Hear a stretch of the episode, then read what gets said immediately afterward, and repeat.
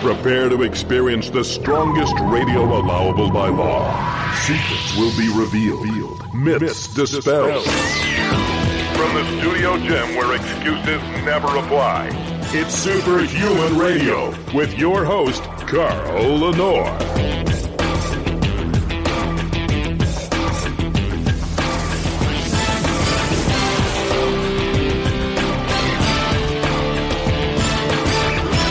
Hey, hey, welcome back to another episode of Superhuman Radio. Today is Thursday, which means we have Military Fitness Radio with my good friend Nate Morrison. How you doing, Nate? Doing well, Carl. How are you? Wonderful, wonderful. As you point out uh, during uh, our conversation right before the show, it's warming up a little bit. It's warming up a little bit for you, but I got to tell you something. Um, Jason Lalou, who listens to the show and loves Military Fitness Radio, Nice. um, messaged me last week and said, I hate Nate Morrison. And I said, why? he lowered the temperature in his, uh, he's a journeyman. He's an electrician. He's a journeyman. And he lowered the temperature in his condo that he's staying in right now, uh, down to like 50 degrees. And it's brutal, he said. He doesn't know how you do Uh-huh. it. I think, um, I think people have a totally different impression of who you are now that you explained that you really are kind of like a mountain man. Right, You- right. You, you live the life of a mountain man. You live in the in and and and uh, so we're getting a lot of feedback about that. That's pretty cool. yeah, absolutely, Carl. It's um, there's there's a lot of um, uh, you know, I don't know. I mean, we we all come from different walks of life, and and and we all grow up differently, and and all that kind of thing. And a lot of times we're the product of our own environment. So it's um, you know, I, I'm just here to share my experiences, and hopefully that benefits other people. Now, as a result of last week's show, which everybody loved about training in the cold, and Oh, and, cool. you know, that, that was really a per- I mean, timing was perfect. Who knew we were going to get blizzards everywhere, right? Right. Um, right. In fact, I sent you a picture of me standing in six degree weather after coming out of a 180 degree sauna, and you were shoveling snow and said, "There's a sauna in my jacket right now, in my coat, in my parka. Was- there's a sauna."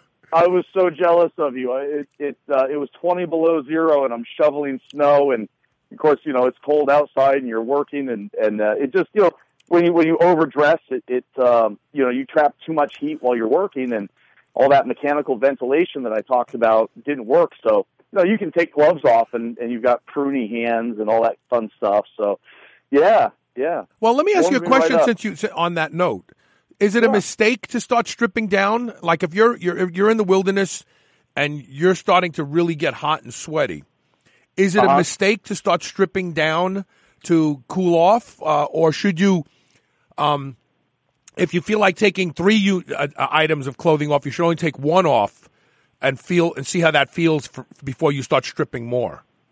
Well, you'll you'll develop that over time. You'll you'll develop experience in in how much you need to take off for what activity and and all that kind of thing. But in general, you want to strip down before you start sweating, and then you want to you want to stop when you're able to continue the work and be warm but not sweat because you just you've got to keep that sweat off of you. Gotcha. Gotcha. Very, very interesting. Okay, so today's show you said we had to do because it's kind of a continuation of what we talked about last week and we got into. So today is a two part show training and nutrition on the road, plus Yeah. the force production method of training.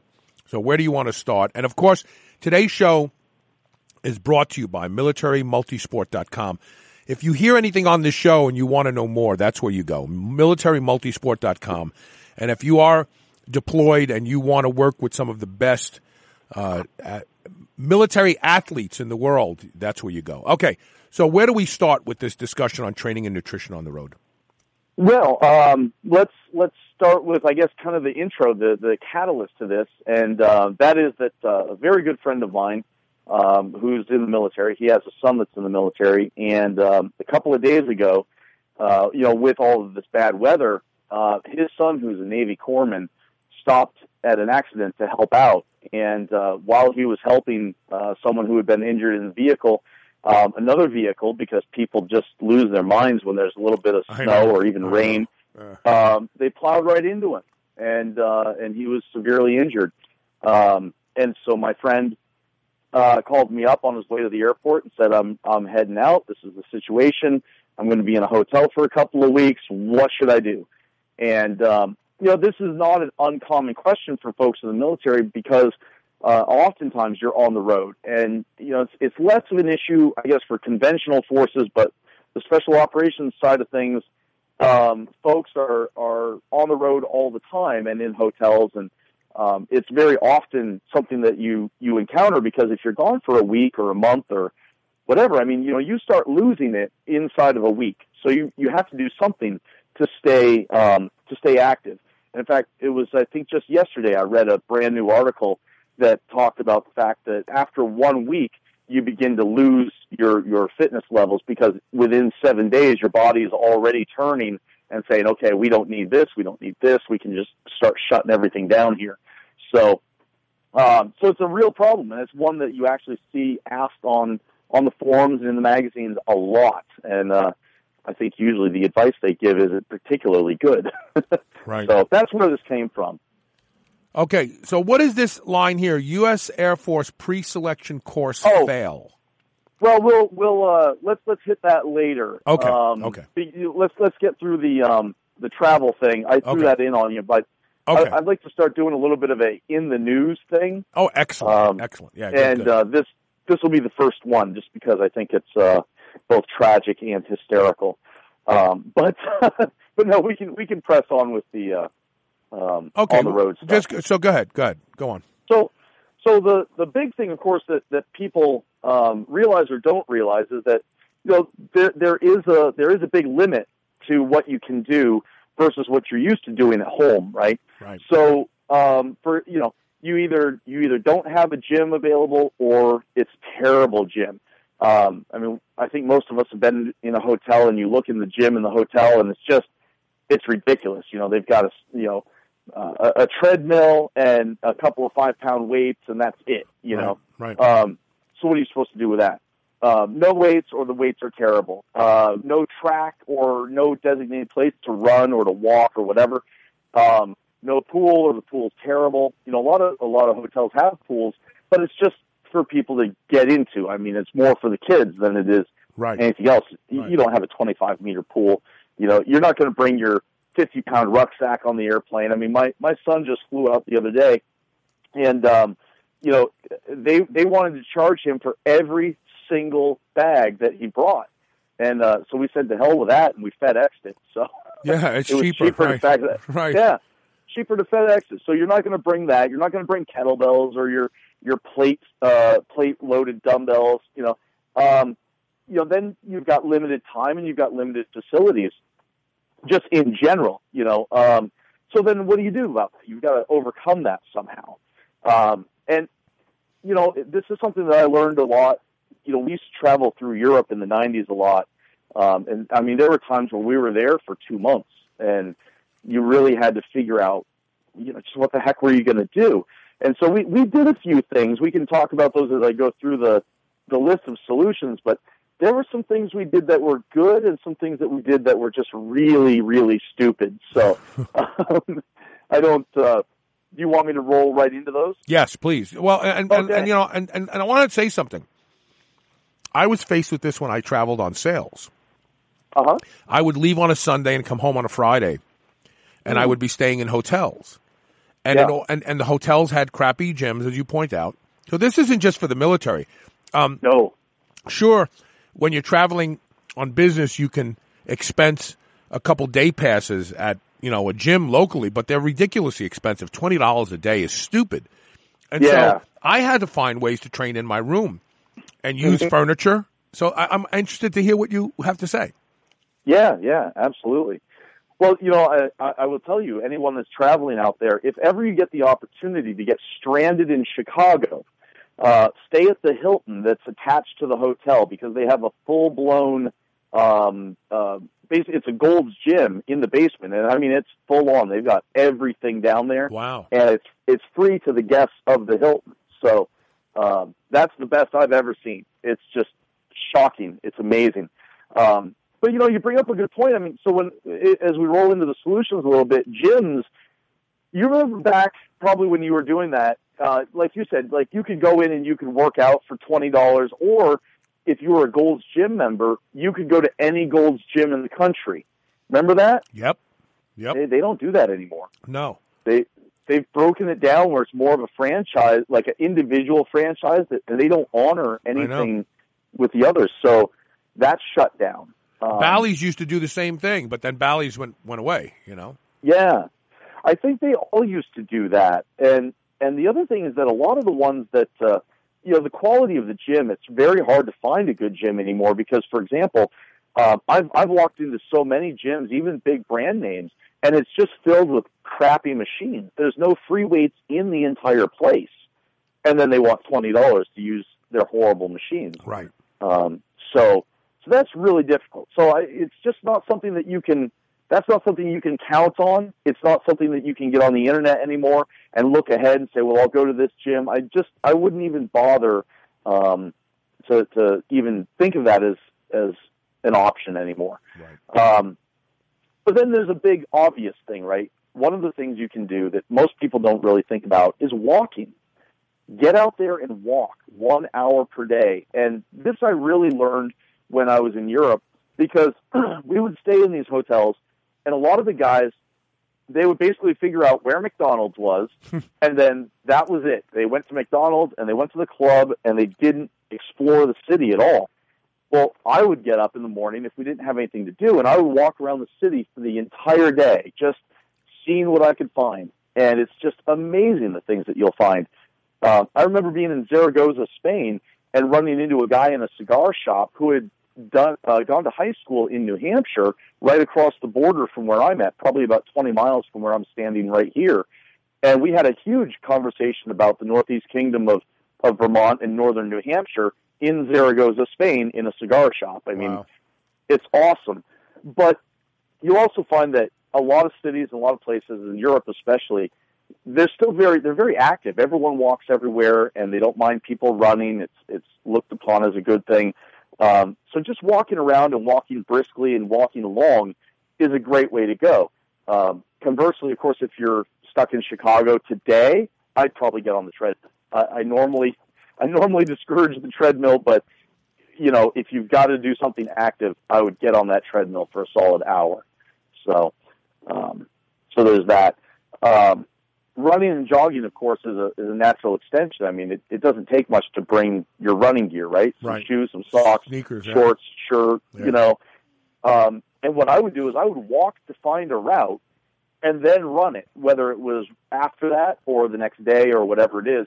But find find at least one route that you would really like to run, pace it out, figure out how long it is, and then just go for a run. And that's been some of the coolest the coolest runs I've ever been on have been through again European cities or or even figure out a way to get to the outskirts of the city. If you have a rental car, take a taxi. Um, I remember running in uh, Granada, Spain. We, it was just beautiful. These roads that were up on the very tops of the mountains, and we would just go for 90 minute runs up there. Um, and it was just it was just some of the most amazing physical training I ever did in such a picturesque place. So, um, and then likewise, I mean, there's there's uh, runs through um, you know Frankfurt, Germany that were really re- just really cool, kind of a urban obstacle course kind of kind of thing. So mix it up, have fun with it, you know. Right. right. Um, This So- next this next one is a great one. In fact, something I've had to discover. well, because you know, because I'm having surgery on my foot in February, yeah, and it's gotten so bad that even the elliptical, you know, uh, Mm-hmm. machine makes me sore by the when I get home at night. It's like I know I did cardio that day. Yeah. This next one is is something that none of us can escape the ability to do. Most of us live in homes with staircases. That's right. That's right. Hotels have a lot of stairs. Yeah. Um, this is something that uh, guys that are that uh, know me from the old pararescue days will will appreciate uh, because I'm I'm going to throw a, a buddy of mine under the bus. Uh, uh, he and I, uh, my good friend Jed Worley and I, back in the day, we were in Zaragoza, Spain, at the Hotel Boston, uh, just to just to do the name drop for the guys looking to see if I'm BSing anyone. And Judd and I got up one day and we said, you know, this running around the city thing and walking and push-ups in the room and stuff, that's cool and all, but let's do something hardcore. And so, you have to understand, this is like a 30-story building Right. and we decided that we were going to run the stairs.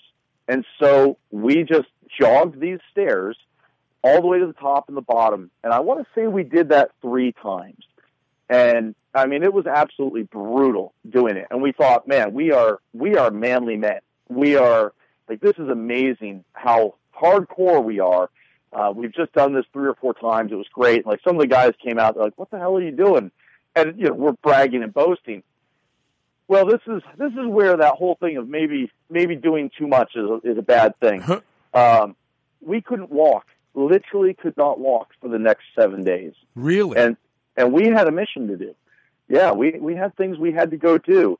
And we required the, the other guys to help us out of the hotel to the taxi through the airport. You, we left you're, so you're not you're not exaggerating here. You're you're being sincere. Like you was crashed. You completely like, crashed. Yeah, we absolutely. Yeah, I mean, literally could not work, uh, walk without assistance. So um, it, it was just It's a lot, so it's a lot brutal. harder than it sounds, and it's a lot harder than doing the step mill too, because people don't realize it. But when you do the step mill, the stairs are moving in the opposite direction, so your Yeah. body really, your legs really aren't lifting your total body weight with every step. When you do Yeah, there's real no stairs, there's a big, big difference than doing real stairs and a step mill. Yeah, absolutely. Yeah, it, it's the same deal with the treadmill. Why the treadmill is really not that that big a thing. It's um, or, or I'm sorry, not not that great a machine because you're not you're not doing anything in the propulsive phase of gait. Right. And so when you when you don't do that, I mean, all you're really doing is just working your hip flexors the whole time. If you look You at know? most people when they do the stair, the step climber, they Yeah. step up and they ride the step down. They don't lift their Right. body up. That's right. Yeah. Yeah, they're getting really more of like kind of a quad glute workout while they're doing it. You know, um, when you've got to propel yourself up um, and, and and do so, you know, constantly. I mean, that's a whole nother story. It, it's such a such a huge difference. So, when it comes to using stairs, the the thing here is there's a couple of things. I, I would recommend walking stairs because honestly, you can get quite out of breath and and get a lot of benefit from doing that. You're doing real step ups. Re, you know, that's the real stair Right. uh, stairmaster machine. You know, so that's good. And and even with walking it, I say, you know, be careful. Just walk to the point where it kind of gets you out of breath, and then stop. Note where you stopped, and tomorrow walk one flight of stairs higher. You know, just progress it like that. Don't don't seek to smoke yourself out because you know you don't want to end up like like Judd and I did. So, um, running the stairs, you know, I've already given you the warning on that. Be careful, but it's a it's a great thing to do. I mean, this is something from way back in the athletic days. Whether you're running uh, stairs that you find in in um, uh, I would say stadiums, but before stadiums, way back in the day, what they used to do, like in in Sweden and Norway, was you would have these um, logging projects where they'd put through um, power lines and pipelines and all that, and they would build stairs into the side of the hill so that they could get the the supplies up and down. And they used to um, used to run those stairs, um, and then there's pictures of guys like running the stairs um, out on the beach in um, in in Los Angeles, as I recall, um, down by Muscle Beach, and actually it's pretty flat there. Uh, But there's uh, somewhere Ali- else in that area. Elisa and I went to uh, um, Michigan not too long ago. I'm sorry, Uh-huh. uh, no, not Michigan, Minnesota. Mhm. Minnesota, Yep. and they have uh, dunes there by the Great Lake, uh, whatever lake that is. That that that's Oh yeah, there. yeah. and Uh-huh. they have stairs. Uh, several of the beaches have like stairs to the top of the dunes, and it's like Yeah. 62 flights Right. of stairs up to the top of the dunes. And so Elisa and I did that. We walked it. We didn't run it, Yep. but we would walk it, and every fifth landing we would drop and do push-ups, and then we would walk Nice. another five landing, and we would drop and do push-ups. But dropping and doing push-ups was a chance for me to catch my breath Right. because you know people think you know it's one thing to go up 13 flights uh, 13 steps in your house to go to your your bedroom and then come back down you're like oh that's pretty simple by the 2nd Uh-huh. and third flight of stairs now you're working Yeah, yeah, absolutely. Well, that's yeah, and that's uh, like you said, you can find those stairs anywhere. I mean, th- when you mentioned that, it, it brought me back to you know, there's places in Florida. You wouldn't think there'd be stairs in Florida, but on the beach where they've got the dunes and the the wildlife preserves, there's stairs all over the place, Yes. and there there's quite a lot of them. yeah So yeah, That's another absolutely. So what is this Well- here? I want to pronounce this the right way without abusing someone's name. The, what's the fartlek?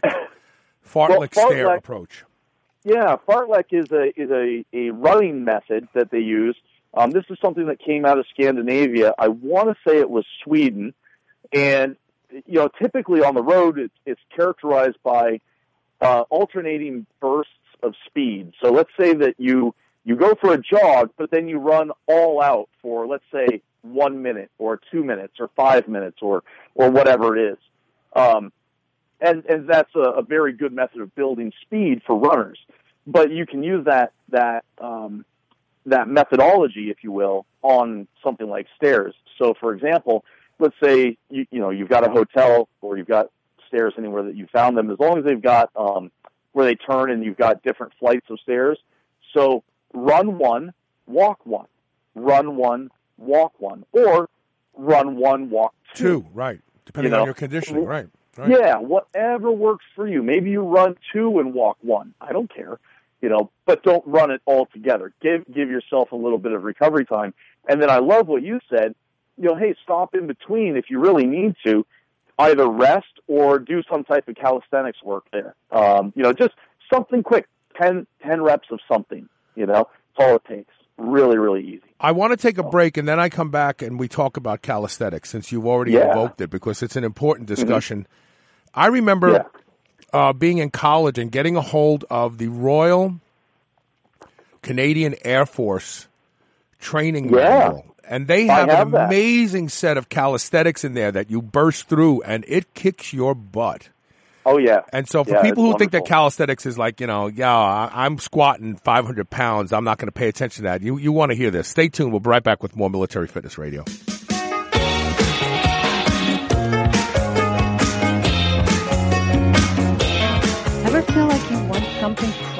From the company that gave us the Quest protein bar, now comes the Quest high protein potato chips with 21 grams of high quality protein and only 5 grams of carbs and no artificial ingredients. Just like Quest bars, you'll feel like you're cheating, but you're not. Go to superhumanradio.com and click the Quest High Protein Potato Chip banner ad today and get ready to be satisfied. Thanks to Quest Nutrition, chips just aren't what they used to be. There are a few products that I believe in the way I believe in CanC eye drops. I've been using CanC for six months now, and the changes in my vision are nothing short of amazing. Wow, that's an old commercial. The truth is, I've been using CanC eye drops for 11 years now, and I credit CanC eye drops as being the reason that I do not need reading glasses at 58 years old. CanC eye drops improves the quality and health of your eyes indefinitely. That's why I both use and endorse CanC eye drops. Go to wisechoicemedicine.com and learn about how CanC eye drops can improve the health of your eyes and the quality of your vision today. If you suffer from abdominal bloating, relief is here. Introducing Atrantil. Developed by a board certified gastroenterologist, it relieves bloating where it starts, in the small bowel. That's why. Atrantil.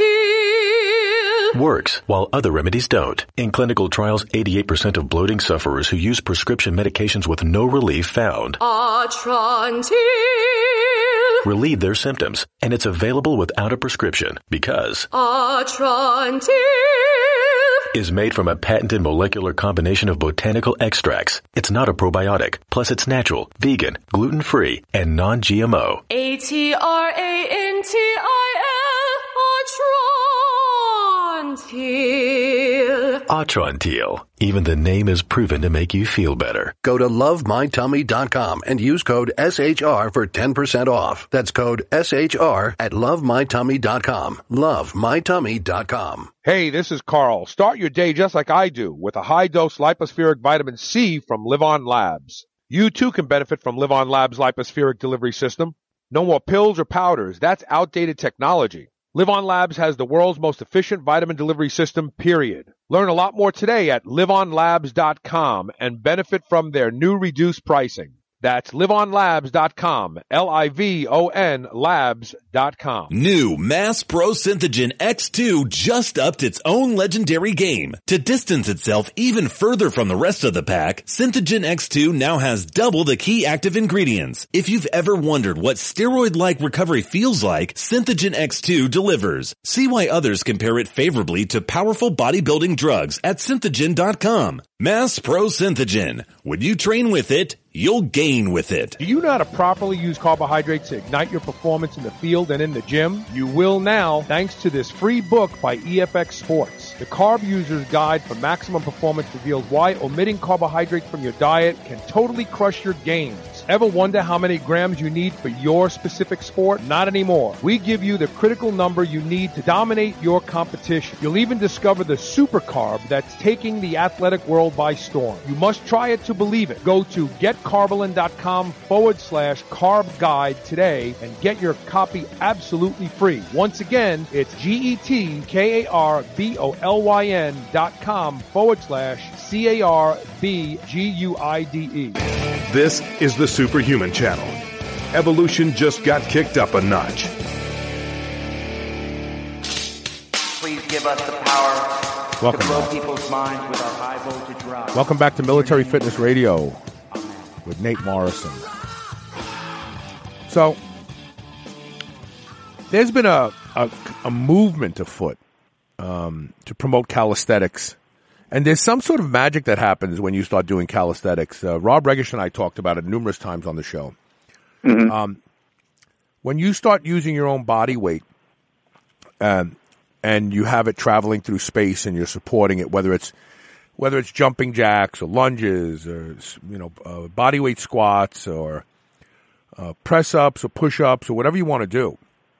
Um, there's there's something intelligent that happens to the body that's undeniable. Anybody who's done calisthenics for a long enough time knows that the body instinctively and intuitively starts to get rid of unnecessary baggage, whether that be body fat or even excess muscle.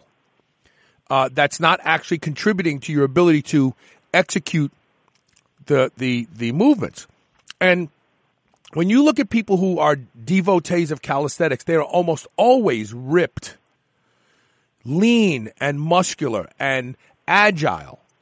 And it's almost like if anybody's ever owned hot rods, you know when you're trying to pick the right rear end and gear ratio in your transmission, when every single gear is dialed in, every single gear pulls, you know what I'm talking about. It's like calisthenics dials your strength in. What do you think of that statement? Am I crazy? No, you're you're not crazy. Um, the the thing that um, I, I may blow some people's head gaskets to uh, to use a, uh, an automotive term there with this, but the the thing is because I, I thought about this for a very long time, and I I had to really it, I had to do a surprising amount of research to come up with the answers uh, about what is it about calisthenics and the difference between calisthenics and lifting weights. What is it that makes them different? What are the differences? Why does it matter what the differences are? And ultimately, I ended up back in uh, regular, just grade school physical education curriculum. And the fact of the matter is, is that human movement is classified across three primary domains. The first one is locomotion. So anything where you're walking, you know, walking, running, jumping, anything that moves you across the surface of the earth is locomotion. Uh, and to that, you know, you could add swimming as well. So the next one is body control. And body control, you know, initially, in the beginning, you know, we have to learn how to move and control our bodies, but people don't understand that that is its own domain of, of movement, and it's not the, and, and you're looking at these three domains separately. It, it's not locomotive, and it's not the other one that I'll mention in just a moment. It's very specific. So push-ups, body weight squats, pull-ups, these are body control. And what you have, you, you touched on a, a little bit of the terminology. It, it's those the ability to move your body through time and space. And that's a very high skill event because the entire body has to coordinate itself. So neurologically, it's, it's a very neurologically demanding thing. and it's also driving a huge amount of skill. Body control is all about skill, and there's a whole wide range of different types of skill that you're developing depending on the complexity of that body weight movement. And you can't replicate that complexity with something that involves weights, which brings us to the third domain of human movement, which is object manipulation. So if I shoot a bow and arrow, if I shoot a gun, if I tie my shoes, that's object manipulation. If I build a Swiss watch with my hands, that's object manipulation. But so is barbell curls, and so is barbell bench press, and so is any resistance training. It's object manipulation. And those tend to be incredibly simple from a neurological point of view. Uh, even even complex lifts, as they're called. You know, if you did something like the Olympic snatch or the Olympic clean, which is complex, or you strung together clean squat press, those are still three very simple movements that are being strung together to manipulate an object. Um, and there's a little bit of the body in there, but because, for example, in in all of those, you, you're only really moving in one plane of motion. And so this movement isn't a multi-planar movement, or if it is, it's only two. Um, it's not the rest of it. So the complexity is very low. So, uh, and then the other thing to consider is that when you're doing this, uh, for example, the push-up is moving um, roughly 60 to 80 percent of your body weight, depending on the joint angle that you select. Well, how much do you weigh? You know, for the average infantryman, they're going to be pushing, uh, you know, about 110 pounds ish. Right. Um, but it just kind of depends for everyone. Well, if you really think about it, it's a higher skill way of pressing what would otherwise be uh, two uh, 24 kilo kettlebells, for example, on the floor press. So it's, it's a higher skill, higher neurological activation activity than the object manipulation um, equivalent to it, if you will. So it has a very profound effect on the human body, and it's a requirement if you're going to do anything skill related. You've got to be a master of controlling your own body versus controlling a single object in one or two planes of motion. So Yeah, no, it's it's and, and what you said earlier in the discussion about the collateral activation of ner- mm-hmm. of nerve innovation and muscles working together. You know, you're holding your body in a plank and you're pushing. So mm-hmm. it takes a lot more neural activation and energy to do that Yeah. than it does to press the, the, the to press any weight. And and like Charles Staley says, the push up is a much better movement than the bench press. The problem is Yeah. loading. You know, Mhm. loading the body, wearing a weight vest. So let's talk about your approach to calisthenics. You you say one to two sets to failure. That's all you really need in calisthenics, right? Yeah, and there's a lot of different ways to do this. I mean, but I think that I, I wrote that down because I think that's what's most satisfying to people. People like the the high reps. The problem is is that they you know because they feel like they've done something that they've challenged themselves. But in a minute, we'll we'll cover a different approach that um, I think may change their mind on what a challenge really is. Um, but but typically doing doing that is is oriented more towards strength endurance. And so if you know instead of doing sets of ten, you know if you're knocking out a set of thirty or forty or fifty push-ups, whatever, um, you're really going to feel it. You're going to challenge the muscles a lot, and you know you're going to walk away with that knowing that you've you've really challenged those muscles. If that's the approach that you like to take, and that's fine. And and it's just kind of a throwaway recommendation that I give to people. Um, you know, because you have to remember too, it's it, this is a temporary situation. You're just going to go back and go into the gym and do whatever you're going to do. So, you know, make yourself feel it, challenge it a little bit, and that's fine. There's nothing wrong with that. Um, but you know, you could also do, you know, five sets of ten. You know, which is a fabulous way to go. I mean, um, you know, four sets of twenty-five is pretty profound um, for the impact that that will have on, say, an, an Army PT test. Um, and then if, if you, you know, the thing that people should understand about calisthenics is that the way that you make them more challenging is, let's say that you, let- let's say you're not going to up the complexity of the exercise per se, but you can change the joint angle and you can change the speed.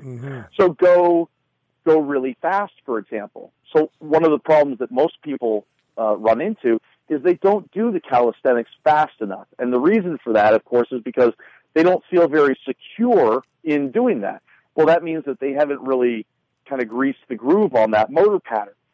So the thing, but the thing that people never really do is they don't work on it enough. So they don't have confidence in the movement. So a lot of people don't like doing push-ups really fast, or if they do, they do it with terrible form within a range of motion that they're confident in. Right. You should develop the full range of motion and be able to do that very quickly because acceleration has a very unique property. And so if you're afraid of losing strength, don't be. And I'll, I'll tell you a story from um, uh, uh, Dr. Squat, uh, Dr. Fred Hatfield. Yeah. yeah. He um, so he went over to Russia. He wanted to be the first American to squat a thousand pounds. And he went over there and he and he told them what, what he was doing and, and they said, Whoa, no, no, no, no, no, no, you don't do that. Then take that weight and cut it in half and just increase the speed that you do that. So, you know, take five hundred pounds and work on increasing speed because lo and behold, when it comes to physics, that acceleration imparts a load all into itself. Right. And you can see this.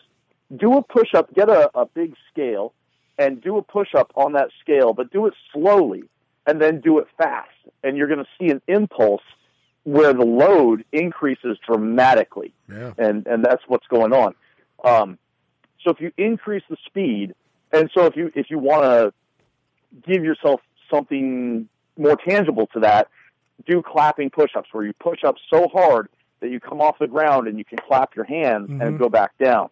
You're only going to be able to do a couple of them, you know, two to five maybe. I, I, I'm I've been working on those. Uh, so I have progressed from being able to do 25 push-ups where my hands come completely off the ground. Uh huh. Because nice. I don't want to crash and hit my face. Um, and so and so I'm getting to the point where now I'm I'm pushing up.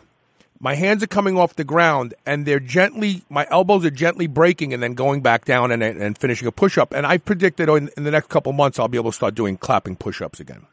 Excellent, excellent. And, and there's lots of different ways to to play with this. You know, for example, you can go explosive up, and then you can go incredibly slow down, and you can do this for all of the different exercises. You know, just just play with the different different speeds. Um, you know, maybe you go really fast down, catch yourself, and go really slow up. You know, um, in Russian martial art, we often do calisthenics. Uh, actually, every training session we do calisthenics that are called quasi isometric, and they are extremely slow. I mean, we're talking about uh, up to a four minute rep, one push up, four minutes. That slow. It's absolutely brutal. You'll lose your mind trying to do it in the beginning. Right. Um, so there's all kinds of different things that you could do with all of this. Um, but especially if you're worried about losing strength, then make your calisthenics low rep and very high high speed, high power. Now on this list here, you have press ups, but that's what you call a push up. You call that a press up? Yeah, I I'm a stickler for um, for terminology and definitions, and so when I when I really look at it, the thing about a press is that a, a, a press technically is is a movement that involves really just the shoulder joint. So whether we're pressing forward or pressing overhead or pressing down, whereas technically a push involves something more like pushing a car, where we're we're pushing Legs. something, moving, you Yeah. know, using the legs, using the whole body, and it's a very different thing. So I try to use the old traditional terminology of, of press up, um, although I'm never going to call pull ups heaves. That's just silly. Um, as, as a shout out to my uh, British and Australian friends, um, that confused me forever when they called pull ups heaves. I don't know what that is. but what, um, what, what about the body weight squat? Uh, a lot of people poo poo the body weight squat. It's really, you know, if you're not squatting real weight with a ba- ba- uh, weight on your back, you're really not doing anything. But you feel that by, again, manipulation perhaps of stance, speed, um, yeah. And even uh, Mike Boyle likes to say, hey, just do pistol squats once in a while. Do a one leg squat. You just double the weight Right. that your leg is handling. any variation, any variation. Um, this this is something I you know there's just typically all this hatred from the the gym exclusive crowd, and and here's the thing that I, I think this is one of the one of the reasons that there's so much hatred is that they can't do it. So, for example, I have taken, and I've done this to myself, by the way. I've I've learned this lesson the hard way. You take someone that can squat 400 pounds and ask them to do 50 body weight squats, and they can't do it. Um, you know, it, it's it's quite comical actually, and I think because they can't do it, uh, you know, they they get an attitude and they don't want to have anything to do with it, so they poo-poo it and and all that. But really think of the implication of that.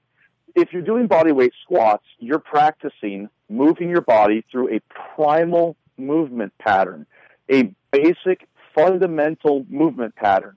And then you take a 600 pound squatter and he can't do this, he can't do it. Well, to me, I'm looking at that saying, well, you know, when the lights go out and the, you know, the Chinese send that EMP bomb over and there's no electricity and we're out in the wild, he's the first one that dies. He's the, no, he's gonna. So, I had this strange thought about five or six years ago that if there really wasn't ever an invasion by uh, aliens from other planets, yeah, and and in fact they were cannibalists, uh, they decided they they eat humans, right? Um, they're going to eat all the bodybuilders first because that's basically a. I mean, if you look at it, you look at what qualities we look at in a cow, right? Nice Right. marbled muscle, not a lot of Yep. subcutaneous fat, just a lot Yep. of muscle because that's what we want to.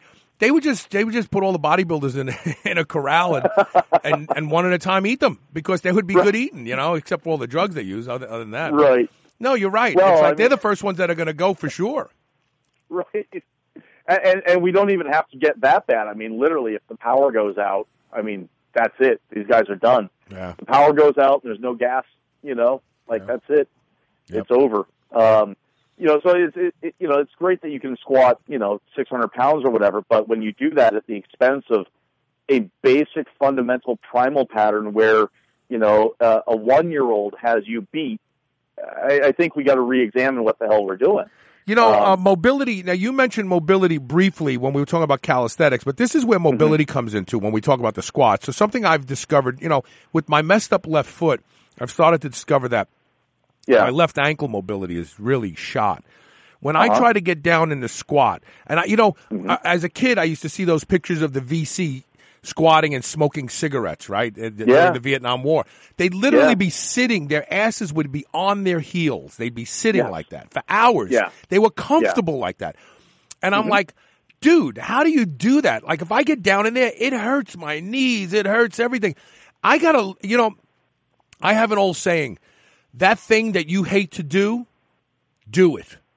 Yeah. Like you hate to do it because you suck at it. That's why you need Yep. to do it. And uh, one of the things I've been practicing at night while watching television, I'll I'll do like a, almost a sissy squat. I'll grab something, a piece of furniture, and I'll get down like that, and I'll stay there for as long as I can. And what I'm learning is has nothing to do with my joints. It's all about muscle stretching and letting me relax into that position. It, yeah, it, it's yeah. I mean, it's actually all the different tissues involved. You know, from your joint capsule to your tendons, your ligaments, your fascia, your muscles, everything. Um, you know, because if you watch children, they're they're naturally do this, and then you have to really think about it. What do we do? We then pick the child up off the floor and we put them on a on a chair or on a couch, and we've got these kids sitting then for hours a day, um, either in our homes watching TV or in school, and then after school. You know, so they're losing function. I mean, right when when kids really should be like boom taking off, we're forcing them to be more sedentary, and they're losing what what we as human beings are designed to do or be able to do. So right off the bat, that's the first thing that our education system does is cripples us. So, for example, um, children when they're growing up, uh, so for example, in the lunge pattern, so children go upstairs, and by the age of five, they can go upstairs, but they need to use the handrail. And by seven, they should be able to go up without using the handrail, and they should actually be able to run up and downstairs by seven or eight, thereabouts, and whatnot. And so, what, what I'm getting at is the lunge pattern is kind of one of the more complex of the, those early fundamental movement skills. And then from that point, our children should continue to develop and just take off physically. And we put them in a chair for eight hours a day. And then we put them in front of a television. And when they do not practice those physical movement skills, when they don't go out and play, and do all that rough and tumble stuff and learn to climb and swim and and just be crazy kids, they lose all of that. And then when you you know when you're faced with this 18 year old or 22 year old or or whatever, you know you're looking at really you're looking at a five year old or less that you have to retrain them how to do these movement patterns, and and they lose things like that ability to squat. One of the things that absolutely infuriates me in the fitness industry is all these ridiculous articles about squatting. Well, should you squat? Should you squat at all? Are squats bad for you? You know, if you have you know a greater trochanter on your femur like this, then you can't squat beyond this, and blah blah blah. And I'm going, you know, have any of you people ever been to Pakistan, Afghanistan, Iraq, Vietnam, all of Africa? Do you not think that all of these differences exist in these populations, and literally every human being untouched by the modern world and forced to sit in chairs for their entire lives, squats all the way to the bottom no matter what with zero detrimental effect, all the way into their 90s. It's amazing. Right? Sometimes So we become we become uh, uh, we become paralyzed by thinking about stuff. Just do it. Yeah. All these articles written by, you know, grad students just because they're trying to make a name for themselves on some website, it just pisses me off. So no, I want to I want to try to keep a pace here. So so we yeah. the lunge is really kind of like a pistol squat, if you will, assisted pistol squat. It's a one leg squat. You you like the lunge, huh? I love the lunge. The, the lunge is, um, is is very important. Um, we have to remember that with the lunge, you know, you can start it if you're not particularly good at it. If you've got uh, a lot of folks from sitting, they just they don't lunge well, and so, for example, they may have pain in doing a forward or even a backward lunge, and so they have to uh, regress into the um, the split squat, as they call it, um, where you're not actually doing a full lunge. And then you can kick that up a notch. You know, you can make that explosive. You can lunge in different directions. Um, Paul Chek has a great a great one where he calls it the multi-directional lunge, uh, where you lunge um, backwards and then back at a diagonal, then to the side, then forward at a diagonal, and then uh, straight forward. And you do that for each leg. It's it's a wonderful exercise, especially when compared. Um, I'm sorry, when uh, you integrate some other movements in there the the thing that people have to remember about the squat and the lunge is that these are the ways that we transition. You know, if you're looking for why is this important, you know, in life this is how we transition to and from the ground is either by squatting or lunging, and uh, so it's it's very important that you be able to do this because otherwise it's a weak point for you. But it's something very simple that you can do in your hotel room. Same thing with body weight squats and any of the variations of that that you can do. Um, and I would prioritize um, I would prioritize the lunge over the squat. Quite frankly, I mean the squat's very important, but given that the lunge is is weak on everybody, I would I would prioritize the lunge. Yeah, because it takes a little balance and there's a lot more to it. We're going to take a break. When we come back, we're going to talk about a, a movement that I really think has no place in this discussion, and I'm going to challenge you. Okay. And that is the sit up. Okay? So we're talking to Nate it. Morrison today. This is uh, Military Fitness Radio. You don't have to be in the military to appreciate the discussion. You can be an average person who just wants to be a badass. You'll learn how to do that on this show. Stay tuned.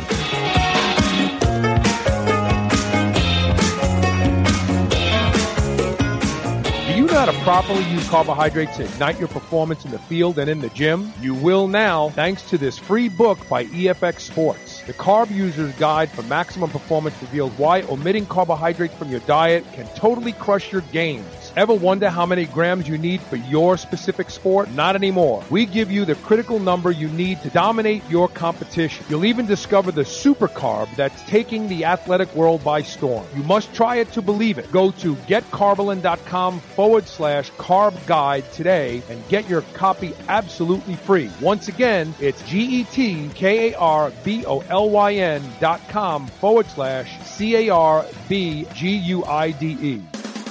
Now, the number one best-selling non-hormonal anabolic agent at PredatorNutrition.com, Progenadrex has established itself as the category killer. If you're having difficulty gaining muscle while staying lean, you owe it to yourself to try Progenadrex. 100% of store reviews rated it at five stars, the highest possible ranking. And today, right now, there are guys pouring their hearts out in the gym with a little or nothing to show for it. Don't waste any more time. Go to PredatorNutrition.com today and get Progenadrex, the world's absolute best drug-free muscle gainer. U.S. Wellness Meats is the leader in home delivered high quality animal protein. Grass fed beef, lamb, bison, and dairy. Plus wild caught seafood, heritage pork, and free range poultry. Everything delivered right to your door within days of your order. There is no one better to supply you and your family with the highest quality pastured meat product and dairy than U.S. Wellness Meats. Save 15% off when you use the coupon code SHR. Go to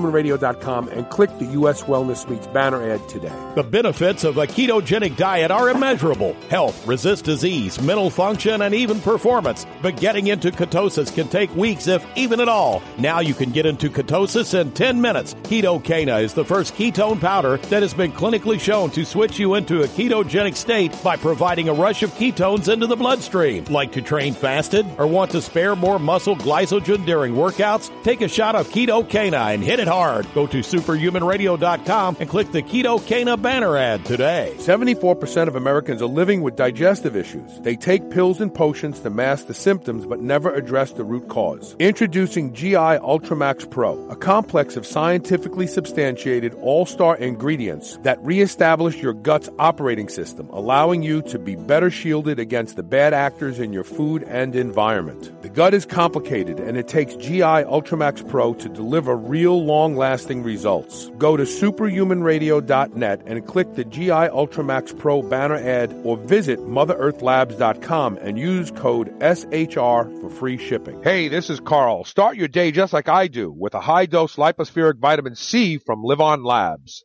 You too can benefit from LivOn Labs lipospheric delivery system.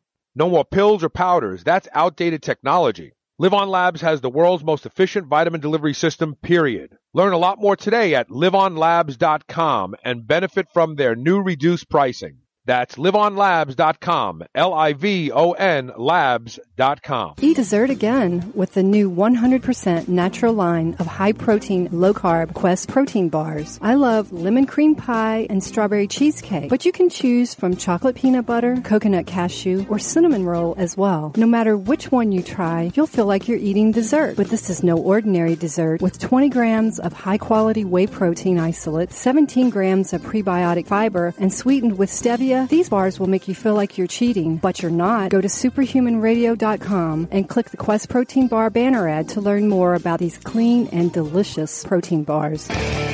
You're listening to the Superhuman Channel. We're ripped and we're ready.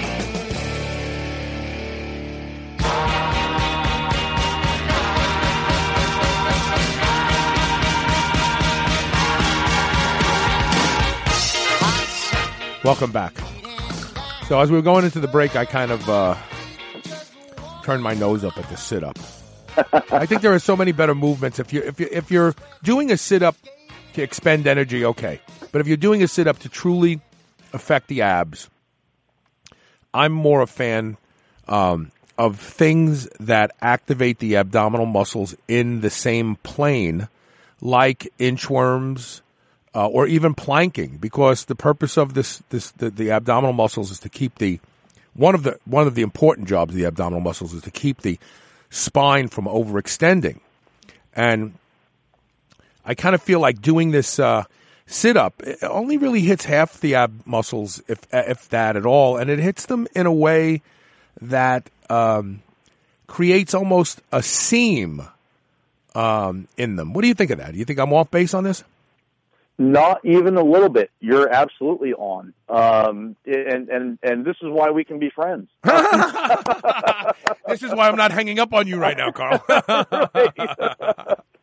so there's, there's nothing that's been, uh, probably nothing that's been more, other than, than quote unquote cardio, there's probably nothing that's been more um, destroyed, bastardized, messed up, misrepresented, etc., than than quote unquote core training. And I'll tell you, it's it's almost never that I see anything legitimate in this space. It's all just the biggest bunch of baloney I've ever seen in my life.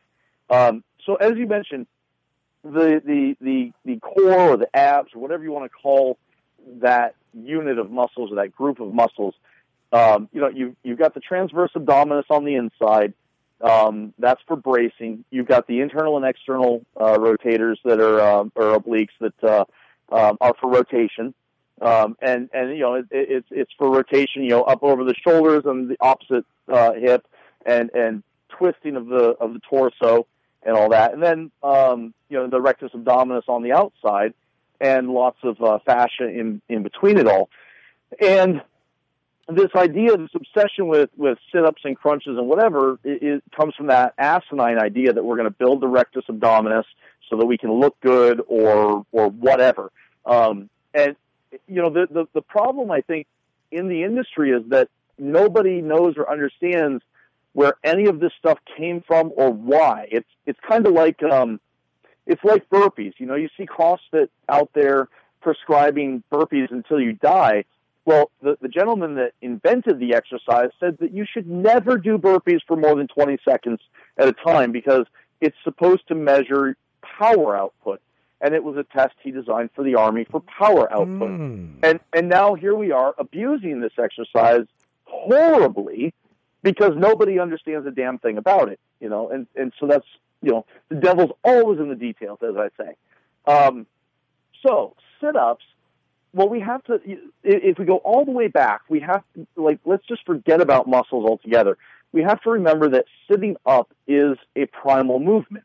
It's, it's, it's, uh, torso flexion and hip, uh, hip hinging, uh, hip flexion uh, as well.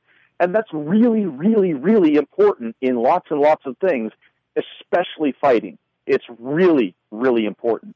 Um, however, you don't need to do it for, you know, 200 reps or, or whatever. And you certainly don't need to do it within, uh, within strict parameters. So, for example, well, and, and so then historically, you know, we used to do straight leg sit-ups. And then somewhere, Yeah. someone published some, some studies that said that that was not safe for the back. Right, the and lower it turns back, out, right. Right, and it turns out that's a bunch of baloney.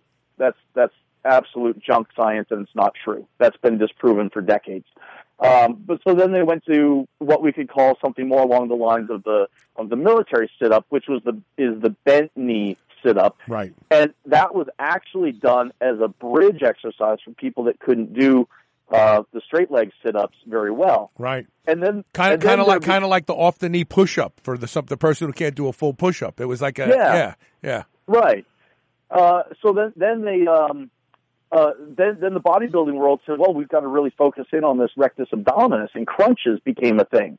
Now, crunches are the only real thing that is actually working the rectus abdominis quite the way that it should. And in fact, if you if you really wanted to isolate that muscle, you would get uh, into a situation where you're able to extend the spine about 15 to 20 degrees um, uh, back, and then loaded, or maybe in a decline situation, come up and, and squeeze as hard as you can. If you wanted to do that, I don't think there's ever a reason outside of physical therapy to do that, uh, or some very sport specific stuff.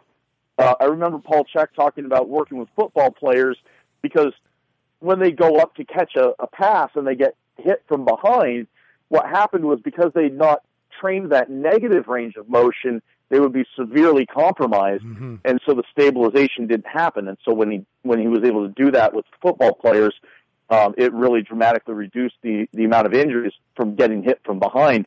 Um, as a matter of fact, the rate of injury was so bad for a long time that there were rules against hitting a guy from behind. Uh, I think at college ball, not the NFL. Um, but anyway, um, so what we do now is the, as the bent knee sit up is kind of silly because you get a little bit of rectus abdominis and then it transfers everything over to the hip flexors, and you really have to kind of wonder what the heck that's doing and where it's all going, and it's going nowhere is where it's going. Um, and then the idea of, of doing, you know, 80 of them as fast as you can is, is just retarded. I mean, there's just no reason for it at all. Um, where I look at the sit up is that it's a, it's a fundamental movement pattern. You have to be able to do it, but I don't want to lock you into anything. So, um, to me, this is something that the Russians taught me is do sit-ups from every possible angle and configuration that you can think of. And then when you're really good at that, you can load it up and then, oh, by the way, work it into, for example, do a sit-up and then um, do a sit-up into a shin box, into a squat or a lunge to get up and back down.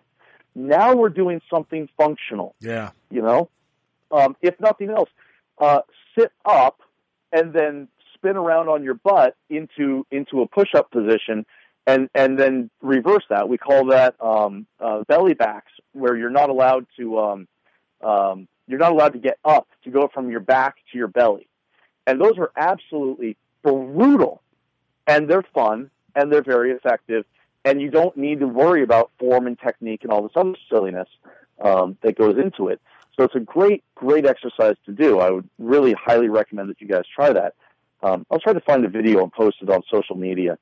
Um, but but yeah, this whole thing of let's let's lock you in and just do mindless sit ups and crunches for the bird. There's no functional reason to do No, it, no. and there's no carryover.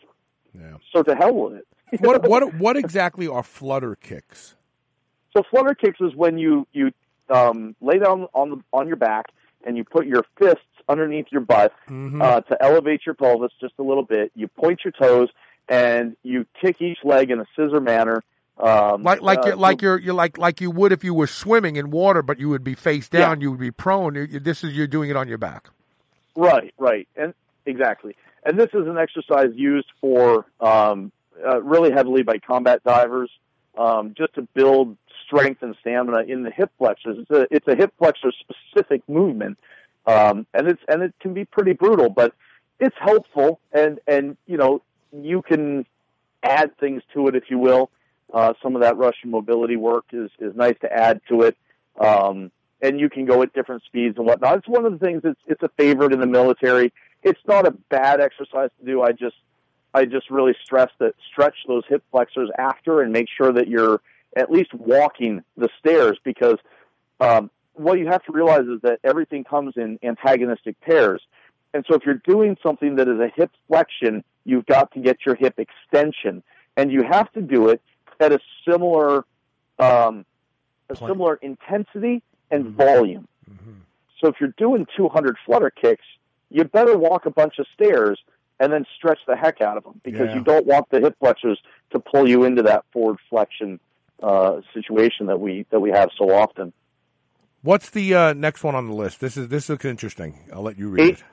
the eight count bodybuilder. When I first joined the Air Force and went into pararescue, this was still on the PT test. You had, I want to say, four minutes to do as many eight count bodybuilders as you could. And I could be wrong on the time. It might have been two minutes. But the eight count bodybuilder, the, the starting position is standing at attention, but you can stand however you want it to. And then what you do is you crouch down and then shoot your legs back. Now you're in the front leaning rest. And then you do two push ups and then come back into the crouched position and stand up. And you're doing those as fast as you can. Um, they are deceptively evil. Um, and you can make it easier by making it a six count uh, bodybuilder, which is just uh, one push up instead of two. Uh, for some reason, the, the military obsessed uh, on, on two with uh, two push ups in there. Um, but it, but what I like about that is that it involves a heck of a lot more than just um, yeah. it, it's it's a multi-planar exercise, and and you're you're you're going through a bunch of different planes. It's not the greatest thing out there, but it's a it, it's one of those. If you're going to do one exercise, make it eight count bodybuilders. You're going to know about it within two minutes, real quick. So um, you know, really gets your heart rate going. Um, but it, it, also allows you to get a lot of push-ups in, and then gives you a little bit of rest because while you're transitioning through these other movements, you're you know those muscles are getting just a little bit of rest, and so you can actually really work on a lot of volume by doing that. And um, you know you can you can also do this, for example, with a heart rate monitor on, where you stay at a at a, a lower heart rate, so of course your pace will slow down, and and you can work on them. It, it, there's all kinds of different little ways to to tinker with this, but that's that's kind of my. If someone says, "What's the one thing that I can do?" I say, "Well, do you have a pull-up bar?" No. Okay, then do eight count bodybuilders. Yeah.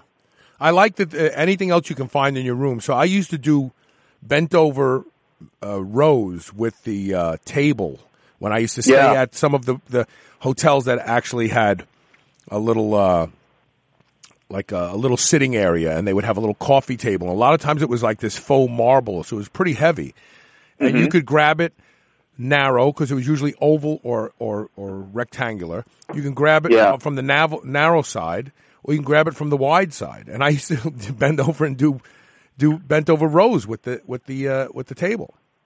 Yeah, yeah. Well, and this is um, I I threw some notes down below, and I'll, just bring them up here to to add on to that.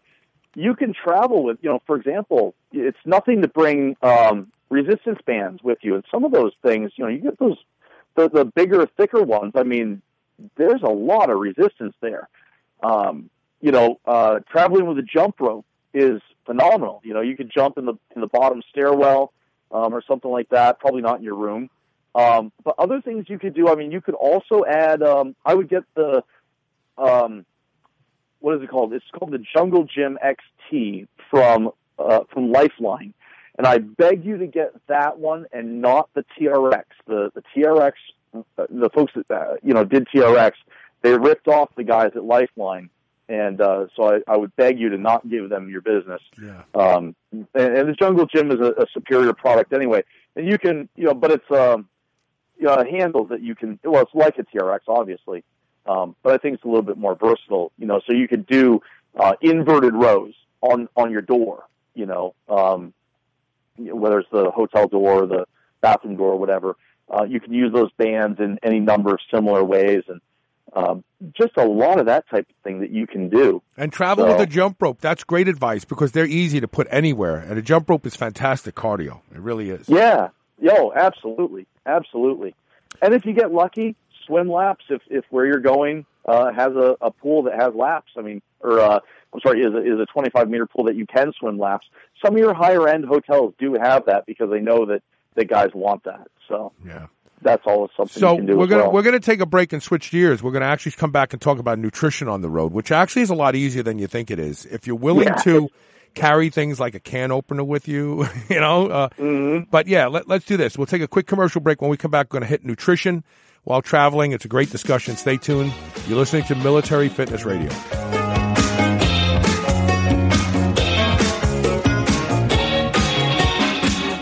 There are a few products that I believe in the way I believe in Can-C eye drops. I've been using Can-C for six months now, and the changes in my vision are nothing short of amazing. Wow, that's an old commercial. The truth is I've been using Can-C eye drops for 11 years now, and I credit Can-C eye drops as being the reason that I do not need reading glasses at 58 years old. Can-C eye drops improves the quality and health of your eyes indefinitely. That's why I both use and endorse Can-C eye drops. Go to wisechoicemedicine.com and learn about how Can-C eye drops can improve the health of your eyes and the quality of your vision today. Hey, this is Carl. Start your day just like I do with a high dose lipospheric vitamin C from LivOn Labs. You too can benefit from LivOn Labs lipospheric delivery system. No more pills or powders. That's outdated technology. LivOn Labs has the world's most efficient vitamin delivery system, period. Learn a lot more today at livonlabs.com and benefit from their new reduced pricing. That's livonlabs.com. L-I-V-O-N labs.com. If you've followed my transformation on Facebook, you've been wondering what I've done to create such dramatic results. One of the things is I've started every day with the Kegenix Prime and then trained fasted and remained fasted till my first meal at 2 o'clock. Kegenix Prime gives me all the energy I need while shutting down hunger. And since the ketones are bound to a quad mineral blend, I'm getting all the magnesium, calcium, potassium, and sodium I need to keep my minerals in balance. Try Kegenix Prime yourself. Go to superhumanradio.com and click the Kegenix banner ad today and save 25% off your first purchase. Kegenix Prime. I couldn't have done it without. U.S. Wellness Meats is the leader in home delivered, high quality animal protein. Grass fed beef, lamb, bison, and dairy. Plus, wild caught seafood, heritage pork, and free range poultry. Everything delivered right to your door within days of your order. There is no one better to supply you and your family with the highest quality pastured meat product and dairy than U.S. Wellness Meats. Save 15% off when you use the coupon code SHR. Go to superhumanradio.com and click the U.S. Wellness Meats banner ad today. Do you know how to properly use carbohydrates to ignite your performance in the field and in the gym? You will now thanks to this free book by EFX Sports. The Carb User's Guide for Maximum Performance reveals why omitting carbohydrates from your diet can totally crush your gains. Ever wonder how many grams you need for your specific sport? Not anymore. We give you the critical number you need to dominate your competition. You'll even discover the super carb that's taking the athletic world by storm. You must try it to believe it. Go to getkarbolyn.com forward slash carb guide today and get your copy absolutely free. Once again, it's G-E-T-K-A-R-B-O-L-Y-N dot com forward slash C-A-R-B-G-U-I-D-E. Mitochondrial uncoupling is the holy grail of fat loss. Making mitochondria work harder raises body temperature and metabolic rate without the jitters of stimulants. Now there is an over-the-counter mitochondrial uncoupler that will let you shred your body down to the last pounds of body fat. It's Trojan Horse. This is the supplement breakthrough of the decade. Go to superhumanradio.com and click the Trojan Horse banner ad. Use coupon code SHR and save 20% off your order today. BlackstoneLabs.com. Trojan Horse. New Mass Pro Synthogen X2 just upped its own legendary game. To distance itself even further from the rest of the pack, Synthogen X2 now has double the key active ingredients. If you've ever wondered what steroid-like recovery feels like, Synthogen X2 delivers. See why others compare it favorably to powerful bodybuilding drugs at synthogen.com. Mass Pro Synthogen. When you train with it, you'll gain with it. This is the Superhuman Channel, where brawn and brains finally meet.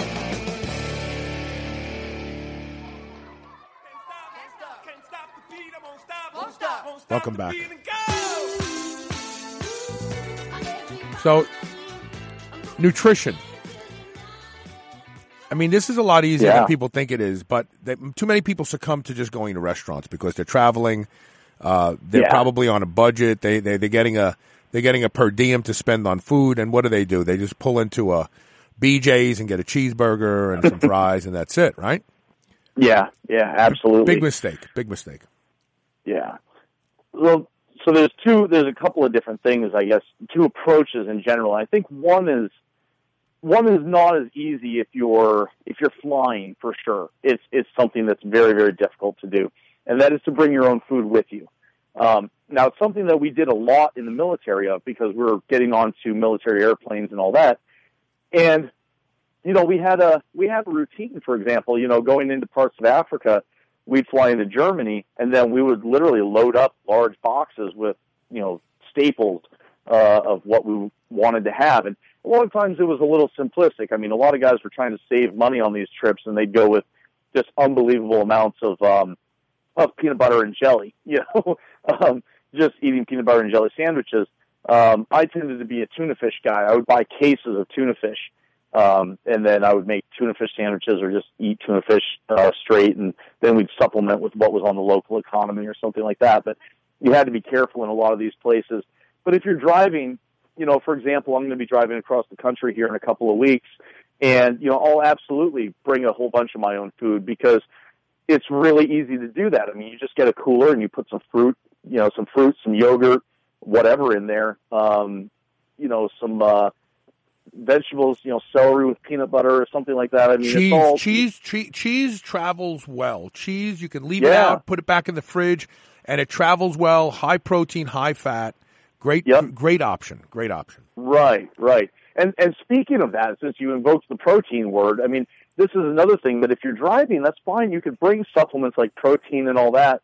Um, but boy, try going through TSA or you know, try getting your bag that's got jugs of powder in it, you know, through TSA. I've done that and they don't like it. Um, you know, so it's it's a bit of a pain and they really don't like, you know, bottles with lots of pills and and and although that's not as bad if it's in the original packaging, I'll tell you what, take those pills out of the bottle or those powders out of the bottle, put them into different containers, and see what TSA does. It's, I learned that the hard way. Yeah, no, I know. Um, so, so then that kind of leaves us like if if you're looking at the worst case scenario, what do you do when you do have to go out? And the, you know, there's a lot of things that we that kind of skip by us when it comes to eating at restaurants. And, and the first really big one is that restaurant food is so loaded with carbs and sodium, it would blow your mind.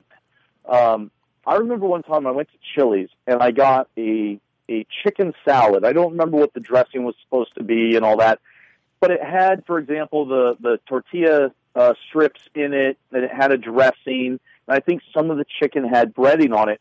And I thought, just for kicks, I would look it up on my phone, and it turns out that it had uh, more more carbohydrates in that large salad than if I had gotten a burger and fries. And This is off well, and, and it, even goes it even goes worse than that. I'll tell you why. What I mean. Oh yeah. So, just because you're a special operator, just because you are a badass, doesn't mean that your body isn't sensitive to certain foods. Yep. And if you're paying attention, you know what they are, right? Like for me, I I know this is going to sound crazy, but um, I told the story on the show a couple months ago about Elisa and I. Like, did, I haven't had a real piece of pizza in a decade. I used to work in a pizza parlor. I used to make Yeah. pizza, and so we were cooking, um, and I said to Elisa, "Why don't we order a Papa John's pizza?" hmm Oh yeah. and I ate three slices. And the next day, I felt like someone hit me and ran me over with a car. I'm not BSing you. Yep. Uh. I had I had strange phantom pains. Mm-hmm. I felt brain fog. I felt terrible. I mean, I was I was, and I said to Elisa, "It's the pizza. It's the only thing that I ate Yeah. last night." So the reason I bring this story out is, um, you know, if you're a special operator, if you're somebody who's out there and your your life is going to depend on your ability to to react appropriately, and you know there are certain foods that just make you feel a little crappy. Um, uh-huh. You don't know if that's in like I, I I just found out that they put modified wheat starch in a lot of commercial dressings. So if you're somebody who wheat bothers you and you go, I'm to have the, I'm going to have the cheeseburger, no bun, and I'm going to have the salad with the blue cheese dressing. Look, I'm staying away from something that bothers me. Oh no, you're not. Right. And you don't know until the next day when you wake up in the morning, you feel like crap and now you got to go out and do your business. Yeah. Every time that I've cleaned up my eating, I can't go out to eat anymore. I can't go to restaurants. Every time. You, you, you, it's- it's like you're running on, on 110 octane aircraft fuel, and then all of a sudden you're putting in diesel into your body, and it's that's it's so really what true. it feels like. The cleaner you are normally with your diet, the worse you will feel if one little bit of crap gets into your diet. People who people Yeah. who eat crap all the time, they don't know what it feels like to feel good. Right. They don't right. know. They don't know. They don't know. Like, oh my god, you could feel that way. Really? That no. Every day they wake up wake up feeling like crap. That's right, and that's their normal, and they don't know. It's it's similar to when people get chiropractic work for the first time, and and they stand up straight for the first time in 30 years, and they say, "Oh my God," you know, Yeah. Uh, it's just unbelievable, and it does that. Well, and and then on top of that, they're always the restaurant is always going for the lowest cost as well. So, for example, you know, you're getting trans fat everywhere you turn. You know, uh, they're, they're not using high quality butter and olive oil and whatever. It, it's as much margarine and trans fat, vegetable oil crap as they can as they right. can do. Because remember, as long as it's under one gram of trans fat, fat per serving, they can say zero trans fat. So let's say a serving of that artificial uh, shortening they're using to butter your bread with Yeah. is actually uh, a half of a pad of butter. And they, Right. and so that says zero trans fat, but they then smear the equivalent of six pads of butter, and now you just Yeah. got three to four grams of trans fats, and you and you maybe more. You know what I mean? You you, you Right. think you, you think you're not getting it, but you are. and, and portion size is part of that too. They'll they'll sell you a salad, but if you were to go, like for example, this was uh, from Chili's there when I got that salad. Um, you know, one of the things that that just shocked me was that th- it was four servings. You have to look at the serving size. It says, oh well, it's this, and and and you, you, you just that cursory glance, you say, oh okay, well there's only that much. But then you look at it, it's like, no, no, th- this salad is four servings. So actually now you have four times the amount of whatever it is Yeah. you know, and that's that's why it's so bad. And of course, you know, because that's the thing that restaurants do, right? Is they just they give you lots and lots. It's not a real serving size. La- of, la- last thing I want to throw out there: if you think you're going to a restaurant and you're buying steak, and it's not a, a Ruth Chris, and you're probably not eating at a Ruth Chris if you're in, in the city to do these kind of things, um, you're, the, the the the steak is most likely uh, been saturated and treated with a variety of agents, including MSG, Mhm. to soften them and make them more tender. Because it's really a crappy cut Yeah. of meat, but they got to make it tender for you, and then they cover that up by smearing the uh, Butch Cassidy's dry rub all over the steak, and you don't know what you're eating. You can't even taste the steak. You just taste salt and cayenne pepper and stuff like that. Like, uh, don't trust steak, especially at places like Golden Corral. Like, Yeah. that's not steak, man. Those are cows that probably died before they could kill them. you know what I mean? Right, right. You don't want that meat. You don't want that in your stomach. It's loaded with chemistry to Right, make it fa- yeah. taste like that. So- exactly. I, I tend to look for places that that have food that's been as unprocessed as possible, and I eat a lot of salad, even though you can run into problems with that. But but salad with um with meat that's not been breaded, Bingo. um, and, and I try to stick to you know restaurants that I I feel you know you're never going to get perfect, but but the least amount of damage. You know, the least amount of obvious carbs, the least amount of obvious trans fats, massive amounts of sodium, um, dyes, and, and um, additives. I mean, it's unbelievable what some of these dyes and additives will do to you as well. I mean, Absolutely. my brother has a yeah, my brother has an allergy. I guess not anymore, but uh, or it doesn't affect him the same. But when he was a little kid, if you fed him uh, red dye, so for, we found this out because of red Jello at, at birthday parties. Anytime you fed him red Jello, he literally turned into the Tasmanian devil for about the next forty-five minutes until his body metabolized that stuff. Really? Um, yeah, it was insane, and we narrowed it down to the to the red dye. Um, but what does that red dye do to him today? Well, we don't know because there's no outward effect. So right. He can control you know, himself now. You know, I, I- I lost the majority of my weight while traveling on the road every single week, and I had to become skilled at nutrition. And I got to tell you something. I stayed away from restaurants, except Uh-huh. sushi bars. I Yeah. went to sushi bars and I got sashimi. I didn't even get the rice. Yeah. I, I could Nice. I could I could sit down and eat six servings of raw salmon. I mean like eight pieces of salmon per serving and and be and it cost me a hundred dollars, but I mean I, I, I was satisfied and I knew I ate something healthy. But the rest of the food I ate, except if I had to take clients out on business, I strolled into a Kroger's or a Ralph's, depending on what town I was in. And I walked through the aisles. I always had a can opener with me. Got cans of tuna fish. I, I mean, I, I got cheese. I bought the Yeah. same food that I would eat as home. I, I just nothing that I had to prepare and cook. I would even Right. stay away from the rotisserie chickens because they load those up with all sorts of Oh, crap yeah. to make them juicy and taste like that. Well, and the, a lot of those are the you know they've been just ridiculously pumped full of hormones and antibiotics and and grown to be ridiculously large. Yeah, I know. Um, you know, so they're they're ridiculous. I will say though, uh, you know, th- this is all for travel in the United States and Canada. Um, I will say that when you're in Europe, you're pretty safe. Uh, my my suggestion is stay the hell away from anything that that has America written on it. Interesting. Um, go go find the original food. I mean, all through um, all through France, uh, France, Spain, Italy, they have just amazing, amazing food that that is made still much more in in the home, uh, you know, homemade. There's, you have to understand a lot of these restaurants they're they're old school, and they have their their very jealously guarded secrets for this sauce or that sauce or whatever. And over there, you know, I remember going through the through the grocery stores, and they don't have any junk food. The junk food is confined to an end cap at the end of one aisle, and it's some basic potato chips and maybe like uh, uh, Toblerone chocolate, and that's it. You know, maybe some licorice. They, you know, they just don't consume that. You know, you have to go to specialty stores for like chocolates and whatever. I mean, they don't. Their stores are not loaded with the garbage like ours is, and that extends all the way into Russia. Um, I ate just amazing food in Russia, even in Africa. Um, the the food in Morocco is mind blowing. Um, the food in Turkey, I, I I didn't want to come home from Turkey. Really? It was unbelievable. Oh, just blows your mind.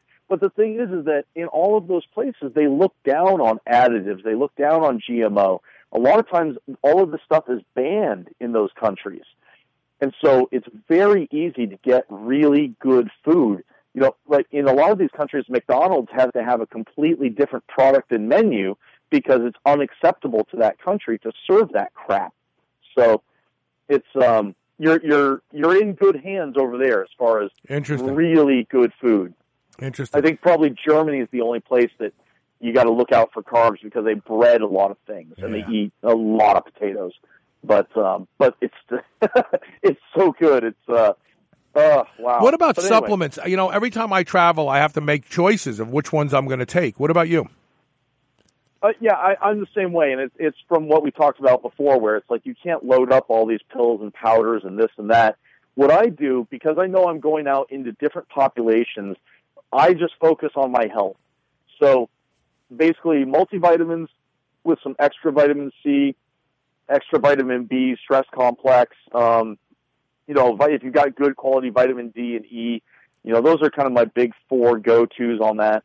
Um, if it's something where, for example, in the past I've I've done some work with Mike Mahler's uh, testosterone stuff, and it worked really good. But I had to make sure that I packaged that well and that I put it in my carry-on baggage, um, and I was very careful about what I brought. Um, Because you don't know, you don't know. Like if you travel to Canada, DHEA Oh, yeah. is illegal to have without a prescription. You happen to have your DHEA capsules with you, and it's like, oh no, Right. you can't bring that in. Yeah, absolutely. Well, they got. Uh, I think they actually arrested Sly Stallone in Australia. Yeah, I remember um, that. He had growth yeah, hormone for- and testosterone with him.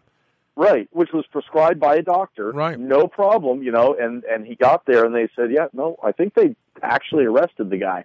Um, so you do have to be very careful about that. And it's an interesting thing because in a lot of these countries, I mean, you know, they'll they'll ban that, but then you can go in and get, you know, prescription drugs over the counter. Exactly. You know, it's exactly. it's it's crazy. So, but I just stick to keep whatever is going to help me stay healthy is is what I try to do. So I really, when I'm on the road, I try to I try to take in at least five grams of vitamin C a day um, to really keep that going. And if we're doing a lot of work, then I'm really pounding the B vitamins.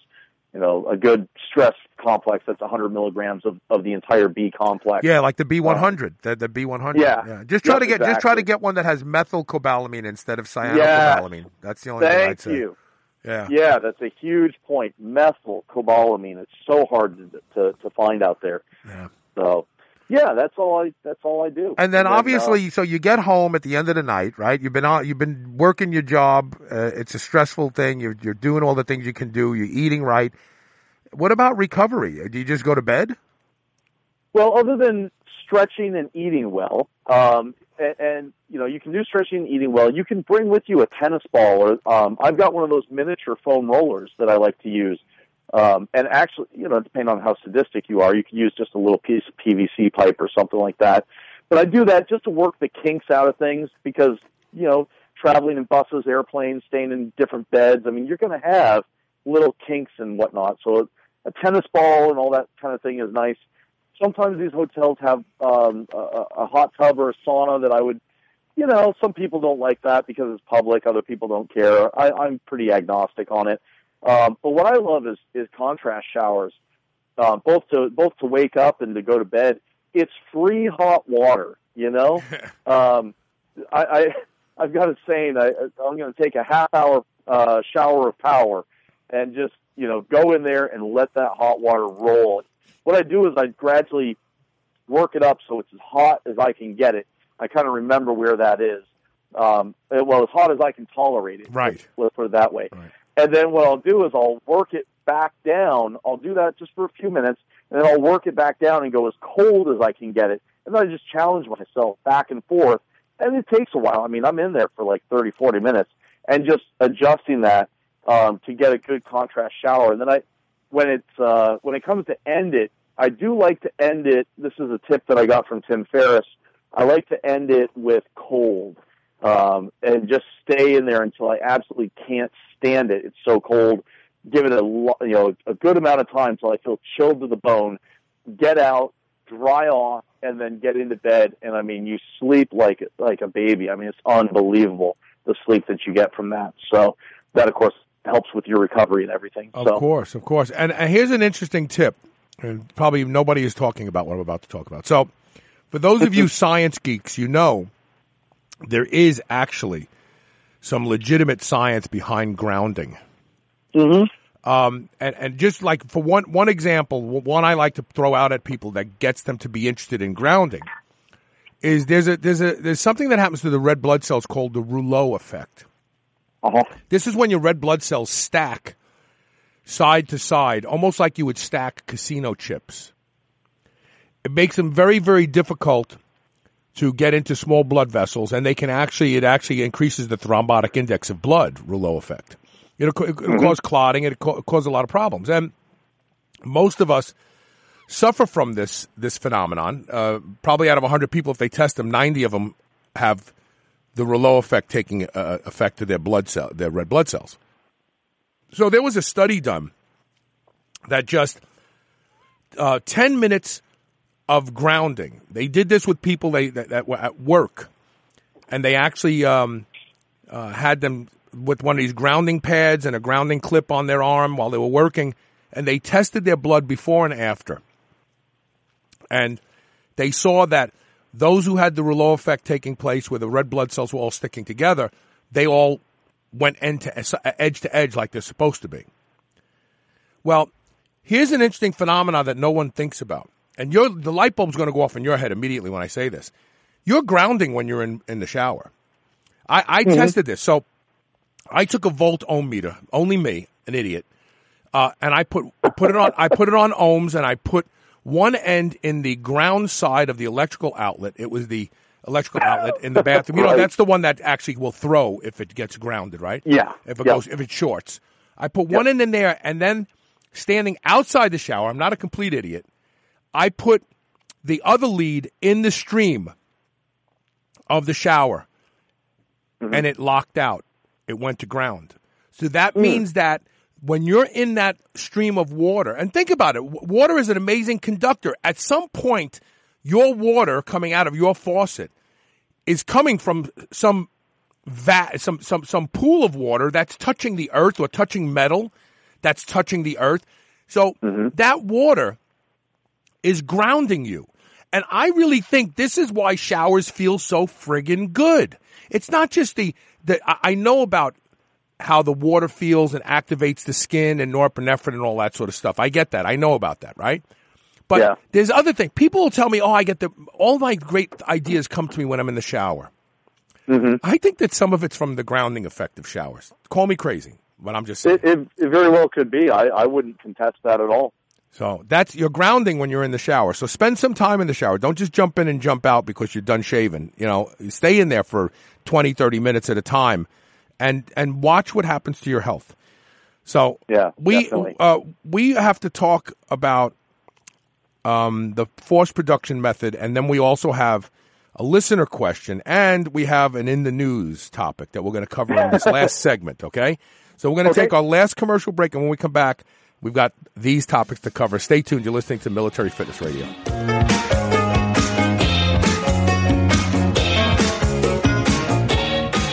AnabolicMinds.com is the premier website for credible information on building muscle, burning fat, supplementation, and more. With over 100,000 active registered members and over two and a half million posts, it's one of the largest communities on the internet to get help and answers to your questions. It's also the place that the official Superhuman Radio Forum is hosted. Visit AnabolicMinds.com today and get into the action. AnabolicMinds.com. Learn, teach, lead. Ever feel like you want something crunchy? From the company that gave us the Quest protein bar, now comes the Quest high protein potato chips with 21 grams of high quality protein and only 5 grams of carbs and no artificial ingredients. Just like Quest bars, you'll feel like you're cheating, but you're not. Go to superhumanradio.com and click the Quest High Protein Potato Chip banner ad today and get ready to be satisfied. Thanks to Quest Nutrition, chips just aren't what they used to be. Mitochondrial uncoupling is the holy grail of fat loss. Making mitochondria work harder raises body temperature and metabolic rate without the jitters of stimulants. Now there is an over-the-counter mitochondrial uncoupler that will let you shred your body down to the last pounds of body fat. It's Trojan Horse. This is the supplement breakthrough of the decade. Go to superhumanradio.com and click the Trojan Horse banner ad. Use coupon code SHR and save 20% off your order today. BlackstoneLabs.com. Trojan Horse.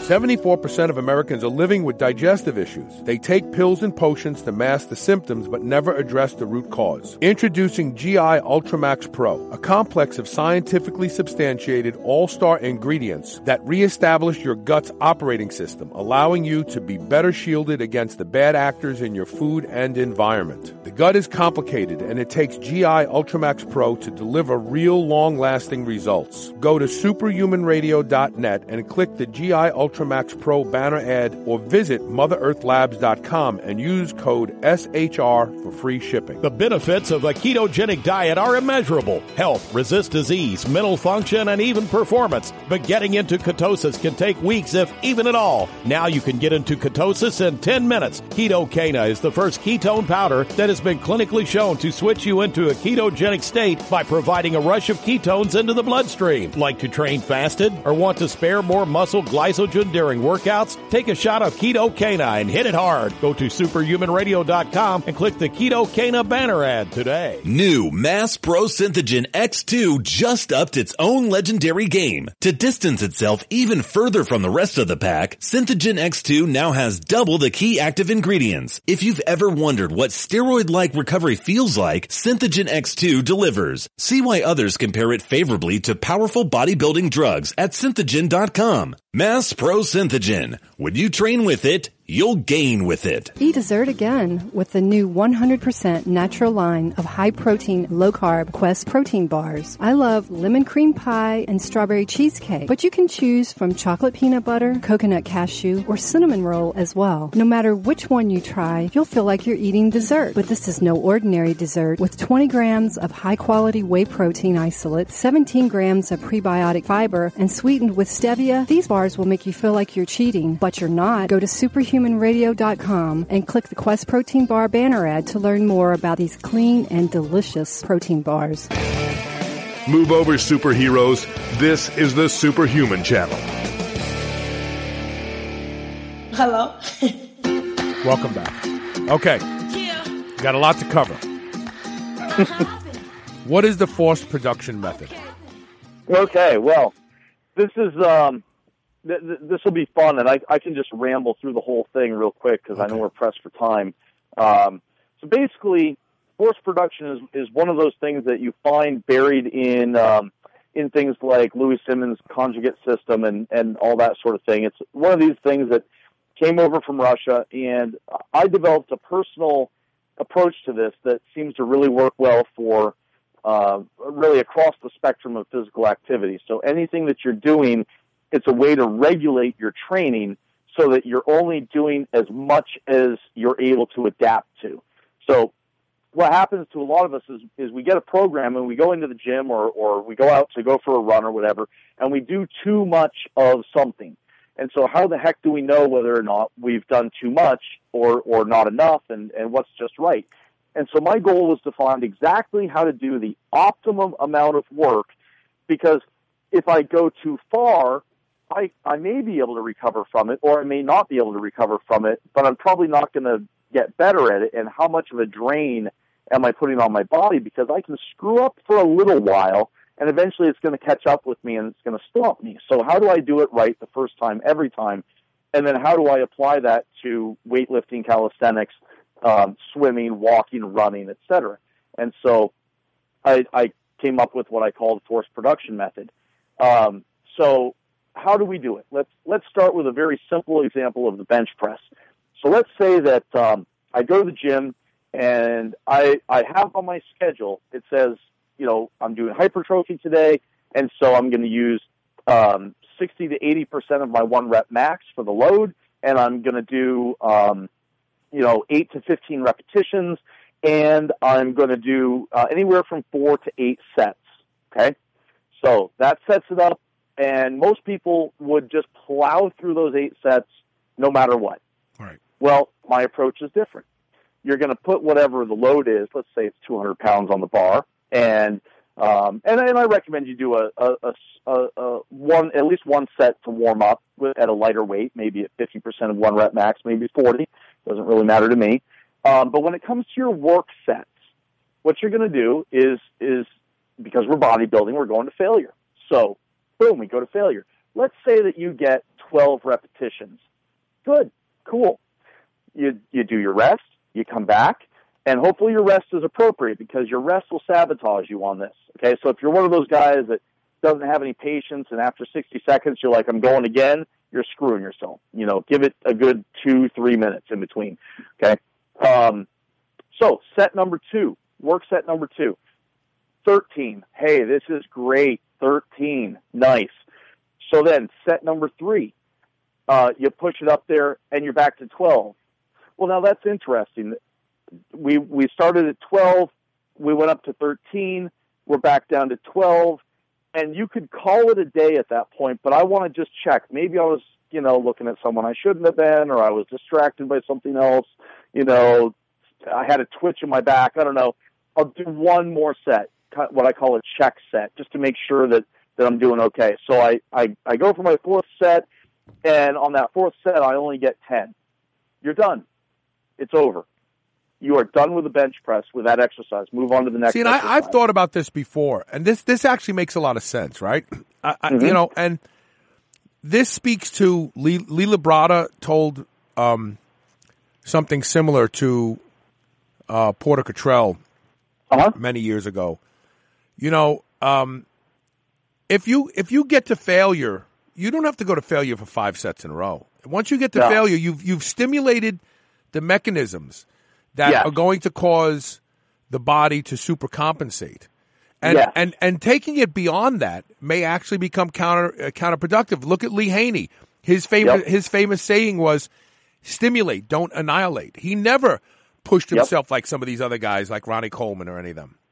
So right, right. There's lots of ways to skin that cat. You're right. Yeah.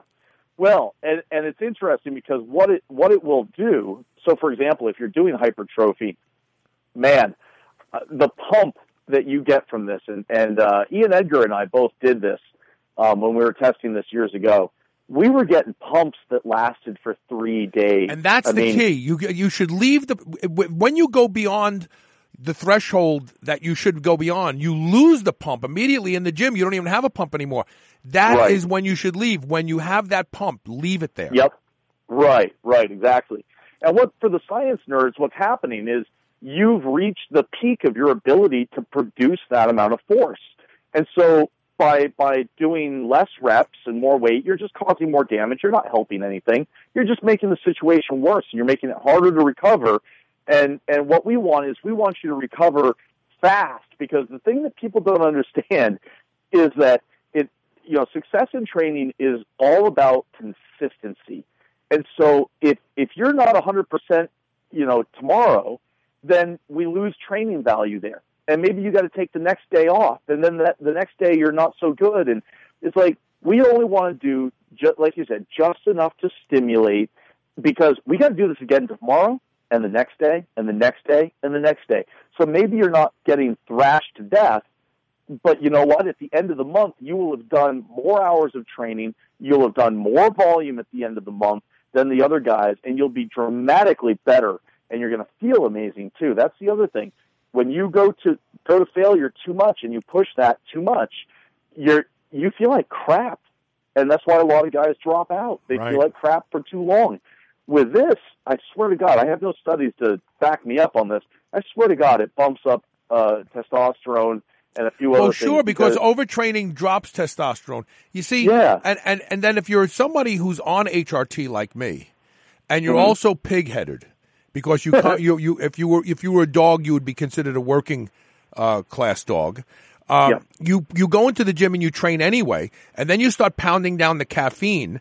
And I, Yeah. I am I have destro- I've hurt myself over the past couple of years being overtrained for too long. Yeah, yeah. I I think all of us have done that. I think that's where where you know age and experience comes in and, and gives us the wisdom to not do that so much anymore. Um, now we can use this anywhere that we train. So, for example, um, uh, with calisthenics, I tend to use the same rules as I do for walking and running. So let's say that um, I'm going to go out on a run, and let's say I, I I figure out what my heart rate zone is going to be that I'm going to run in. Now, this requires that you have a device or or some way of measuring your pace or your speed. And what we do is we go out and let's say um, I'm trying to figure out what type of uh, like what my stamina is. So maybe I assign myself to run five kilometers.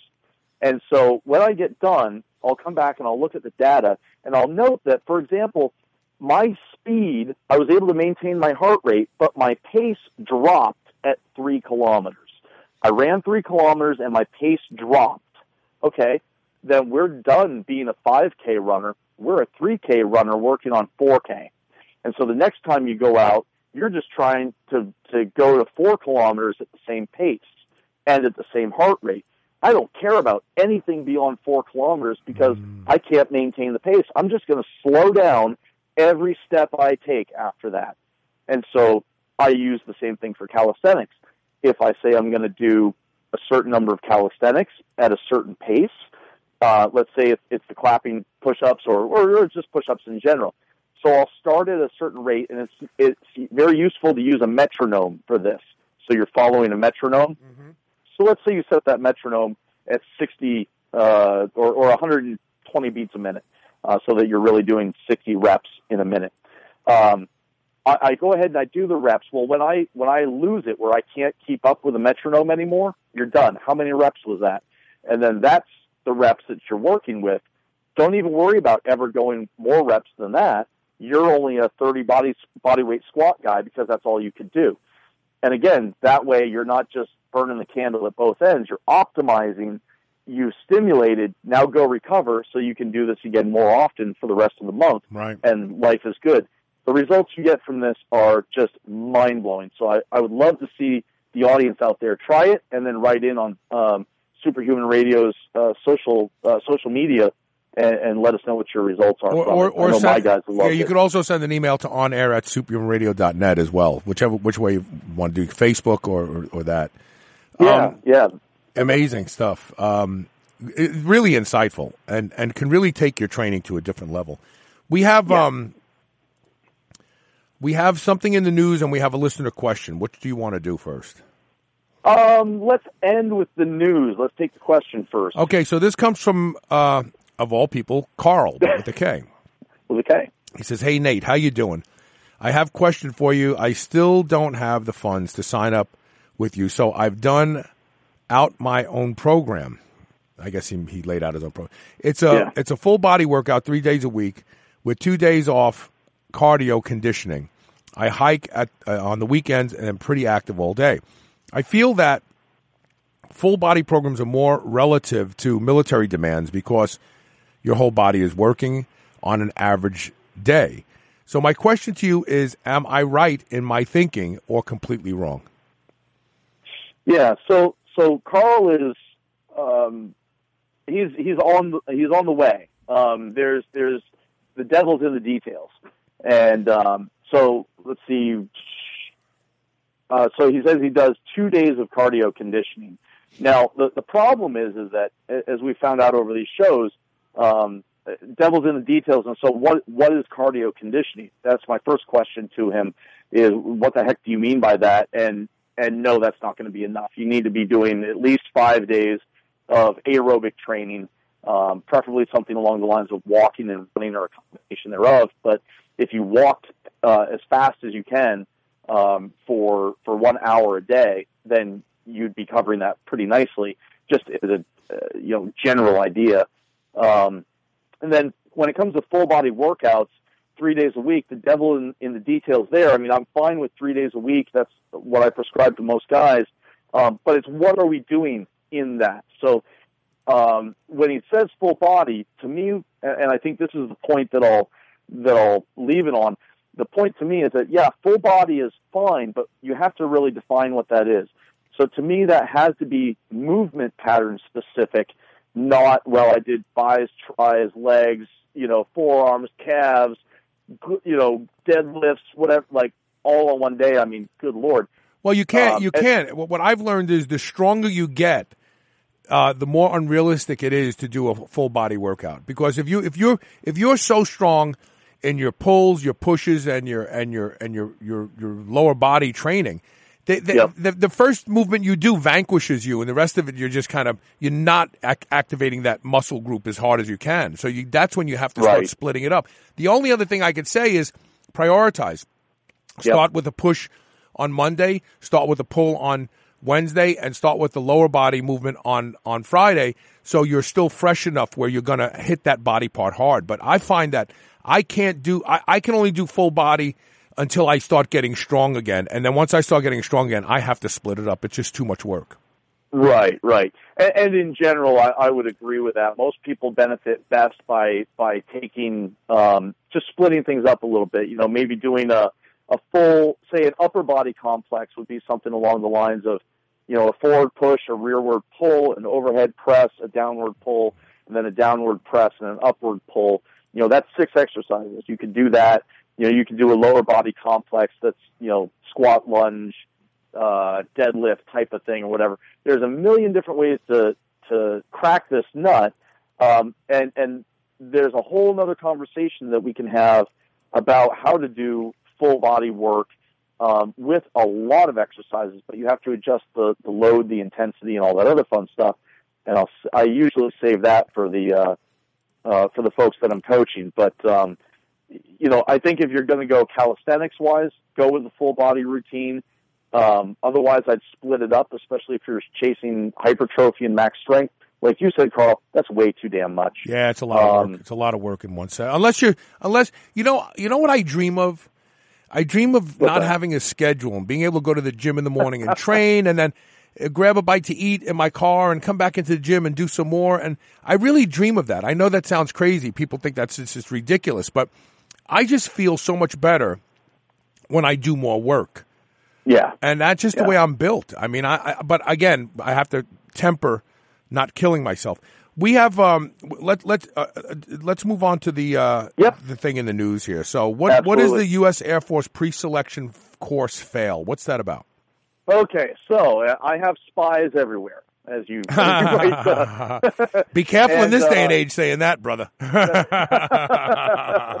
I I have my network, and uh, there, there's lots of people that uh, have no problem, um, um, you know, calling me up and, and saying, "Hey, here's a piece of information," um, and, and this one was just this just felt right to share. And um, the fact of the matter is, is that these highly intensive uh, training programs like CrossFit have have really infiltrated parts of the military, um, and they really should not have. Uh, and, and you know, we're going on now over a decade of this absurdity, and it's never worked. You know, it just this has never produced what the force needs, and and now we have uh, the Air Force in their infinite lack of wisdom. I'm probably cutting my own throat by saying that, but I'm sorry, it's true. They they decided that they were not getting enough people through their selection course for pararescue and select and and uh, combat control. And so what they did was they built a pre-selection training course, and of course it's just CrossFit. And so uh, what what has occurred is uh, very recently, of the 30 people in that course, only one made it.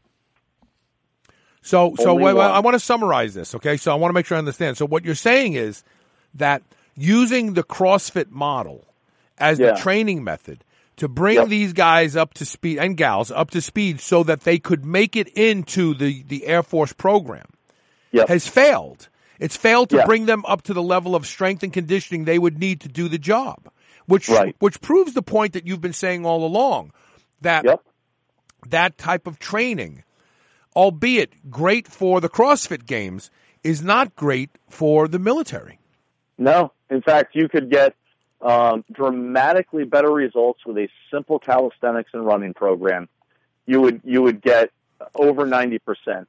You know, I mean, if you exclude the psychological factors, um, you know, so it's to me that that's just yet another massive failure in the military's uh, attempts here. And I, I'm really at a loss. If anyone out there listening uh, has any ideas, I mean, I've been trying to get through. I mean, I started the Air Force Special Operations Command Human Performance Program, and when I left, it completely went to hell. Um, and and I'm just at a loss as as to how to reach these people because it's always these these little pet projects and someone says CrossFit's the way or this is the way and it has never been.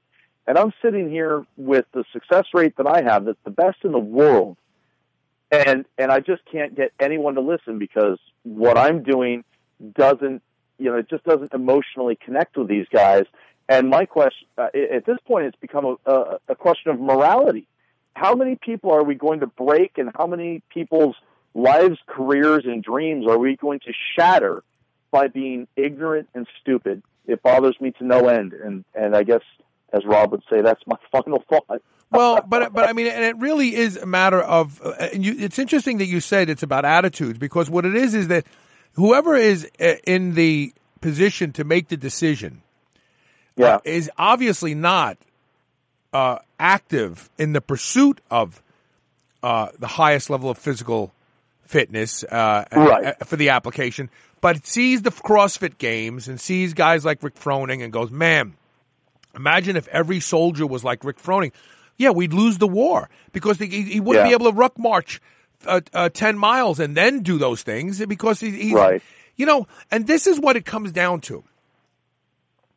If you want to be a surgeon, you don't pick up a hammer and a and, and a rasp and start putting shoes on horses, right? You you you, you, you, don't, you can't become a surgeon by become by uh, doing what a blacksmith does, Yeah. right? You can become a blacksmith, and and this idea that they're not looking at what someone in the military does as the tasks to elevate and measure. They're saying, "Oh, well, you know, I mean, and look, the football fo- football does this. They don't care. Now, now you got football guys out there that are deadlifting right now, and they're getting, on, but but their coaches, tell, uh-uh, I don't want you bench pressing more than two twenty five. I don't want you that's right. tearing a shoulder uh, and then you can't play. You you you get out there on the field. That's where you need to become good. The military needs to understand about the, the, the rules of specificity. Yeah. And if you if you Yeah. it doesn't matter if you can do 200 kip ups or whatever they call them. You know that that stupid pull up where your legs are actually doing most of the work. Uh, it- that doesn't make you capable of doing the job of a soldier. You do Right. you take the job of a soldier, you analyze it, you break it into component parts and you go, how do we make him better at this? How do we make her better at that? Then we put it all back together and we have a good soldier. Now we're ready to go. Right. Right. Exactly. This is silly. This is silly. Yeah, yeah, it's ridiculous. It- It's just, I, I just wonder how long, you know, how long do you have to go, and how many people do you have to hurt and and turn away that would otherwise be great operators, um, uh, until you start to finally get over the cult of personality, and and start actually looking at actual performance results. And you know, it, it's it's uh, apparent to me that whoever the officers are that uh, are in charge of this thing don't give a damn about results because they're not going with anything that's ever produced results. They're going with cult of personality type of things, and to me, that's fraud, waste, and abuse. So, Uh, and who and who is making those decisions? Is it a politician type? Is it is it you know? Because I know I know when you're in the military, right? There's guys that are earmarked and they kind of move through the paces of becoming uh, what I would consider military management, right? And then Right, there's the right. people who actually go out there and do the work.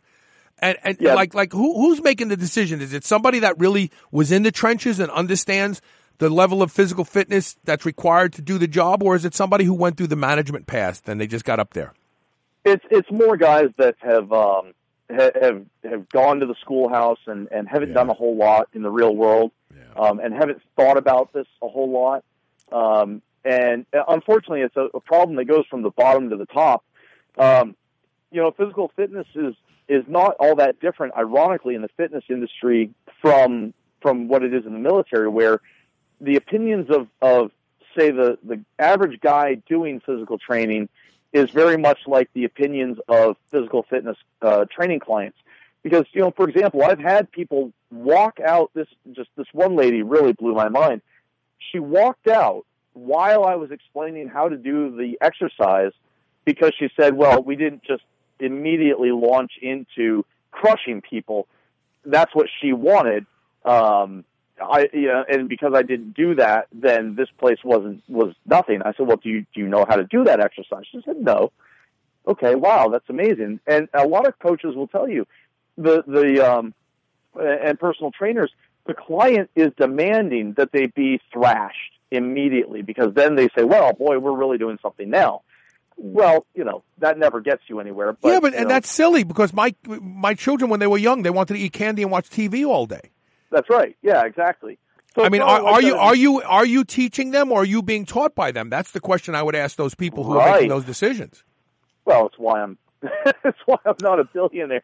Right, right, right. Um, but what happens is you get guys that that are doing. You know, they've gone to they've they've done very little on the teams. They they go to these schools and then they work out a lot and they say, well, I really feel this because I'm sore all the time and it must be hardcore. And they say, well, I'm doing well. Um, you know, they just neglect. I mean, I had one guy um, at, at one course that I taught at, and he said, "Well, I do CrossFit." And I said, "Well, well, you know, I won't say his name, but I said, "I- is it the is it the 20 minutes of CrossFit you do twice a day, or I'm sorry, uh, twice a week, or is it that you you wear a 70 pound pack and and you ruck march up and down mountains all day every day? Which one of those is having the effect?" Yeah. And he's, "Oh yeah, shoot, I yeah, that's right." So, um, so then so they they they get into these workout programs and then they say we want to do these um, and then they push that up the chain of command and they get some officer who's probably also doing it and thinks it's the greatest thing since sliced bread to sign off on it. And then they sign off on it and they do it. They don't bother to actually say hey does this actually work? Is there, are there any other things out there? Uh, you know they've not properly defined anything that they're going after. I mean you know when you say break it down into the specific components. I'm the only person that's ever done that in the history of the Department of Defense. I'm the only one. And you know what you what you spit out at the end is dramatically different. The greatest you coaches in the world do that, and I can tell you this Yeah. because I have two daughters that were competitive figure skaters, and we worked with a coach who was a who was um oh I can't think of her name now, but this is going back into the into the late eh, late eighties, early nineties, mid nineties, and uh, he was Mhm. a he was an Olympic coach, and we uh, my my youngest daughter was trying to land her Axel, and Mhm. he sent me uh, details. And because what he does is if you're trying to land your Axel, he doesn't have you do your Axel. He has you do the first part, the leap. You get that down. Then once you got that down, then he has you start working on the launch into the to create the revolutions. And once you get that, and he even has a harness that they use from the the ceiling where Yeah. because you fall a lot. So when when you miss the revolution, you're about to fall. They yank it and you, you don't hit the ground. And and so it, it- his name was Terry something. I can't think of it now. But he said the way to land your Axel, there's four parts of an Axel. He said, you know, the the the, the launch, the the takeoff, the revolution, and the landing. You learn each of those separately. Then the last step is you put it all together. Yep. Exactly. That's exactly right. That's how. I, I, shame on the military for not realizing this. Really, we, we have the greatest minds. We have a bundle of money, and and we're sending people out uh, into life threatening situations unprepared. Yeah, yep, as ever. Yeah, they they they've not bothered to get serious, so that's that's why I do what I do. And um, you know, on on that note, I'm headed back to Colorado in um, uh, February. Uh, around the first of February, I am leaving Vermont and headed back to Colorado, and um, that's going to be good news for the guys that have contacted us through the show that are down there at Fort Carson. And uh, we've actually already got enough people as of uh, yesterday where I'm going to end up be, uh, running two separate special operations uh, preparation training groups, one in Denver and one in Colorado Springs. How exciting! How Yeah. exciting! So anybody So listening to the a- show, Alex Wapretsky, if you're listening to the show, Alex lives in. Oh, did you say Colorado or Oregon? He's in. He in Colorado. Oregon. No, he's in Oregon. Oh, I'm yeah. I always get that mixed up. I don't know why I get moved. Colorado and Oregon mixed up. But mountains. If you, yeah, I know, right? I'm, I'm, I'm the average American idiot. The the the the the, the northeast, northwest, just I don't know. It's all one place to me. Washington, Right, right. Colorado, Oregon. It's like, oh yeah, you live over there. But if you live in, uh, obviously, if you live in Colorado, reach out to Nate on Facebook. Who knows? You can train with him. Wouldn't Yeah. that be cool? This has been a great show. Happy New Year, brother. Hey, happy New Year to you, Carl. Thank you so much. And hopefully, uh, are you going to drive to Colorado? Yes, sir. Loading up the uh, the, the the old 4Runner and heading across. Yeah, so that'll be good. So maybe you can even stop in some states and see some people. So reach out to Nate and let him know where you live. He's probably going to be driving across the top of the United States. So if you're in that path, who knows? You Yep. guys can hang out. All right, listen. 80-90 corridor. There you go. I'll talk to you next week then, okay? Awesome. Thanks, Carl. And don't forget, if you want to reach out to Nate, go to his website, militarymultisport.com. That is what the military should be, a multisport function. All right, we'll see you tomorrow. We have an amazing show. I'm so excited. If you have anyone in your family that's living with fibromyalgia, you must pass this show to them because we're going to talk about how you can finally live without fibromyalgia, without drugs. It's going to be a wonderful event. Stay there. Uh, stay tuned. Uh, I'm sorry. We'll see you tomorrow. Bye.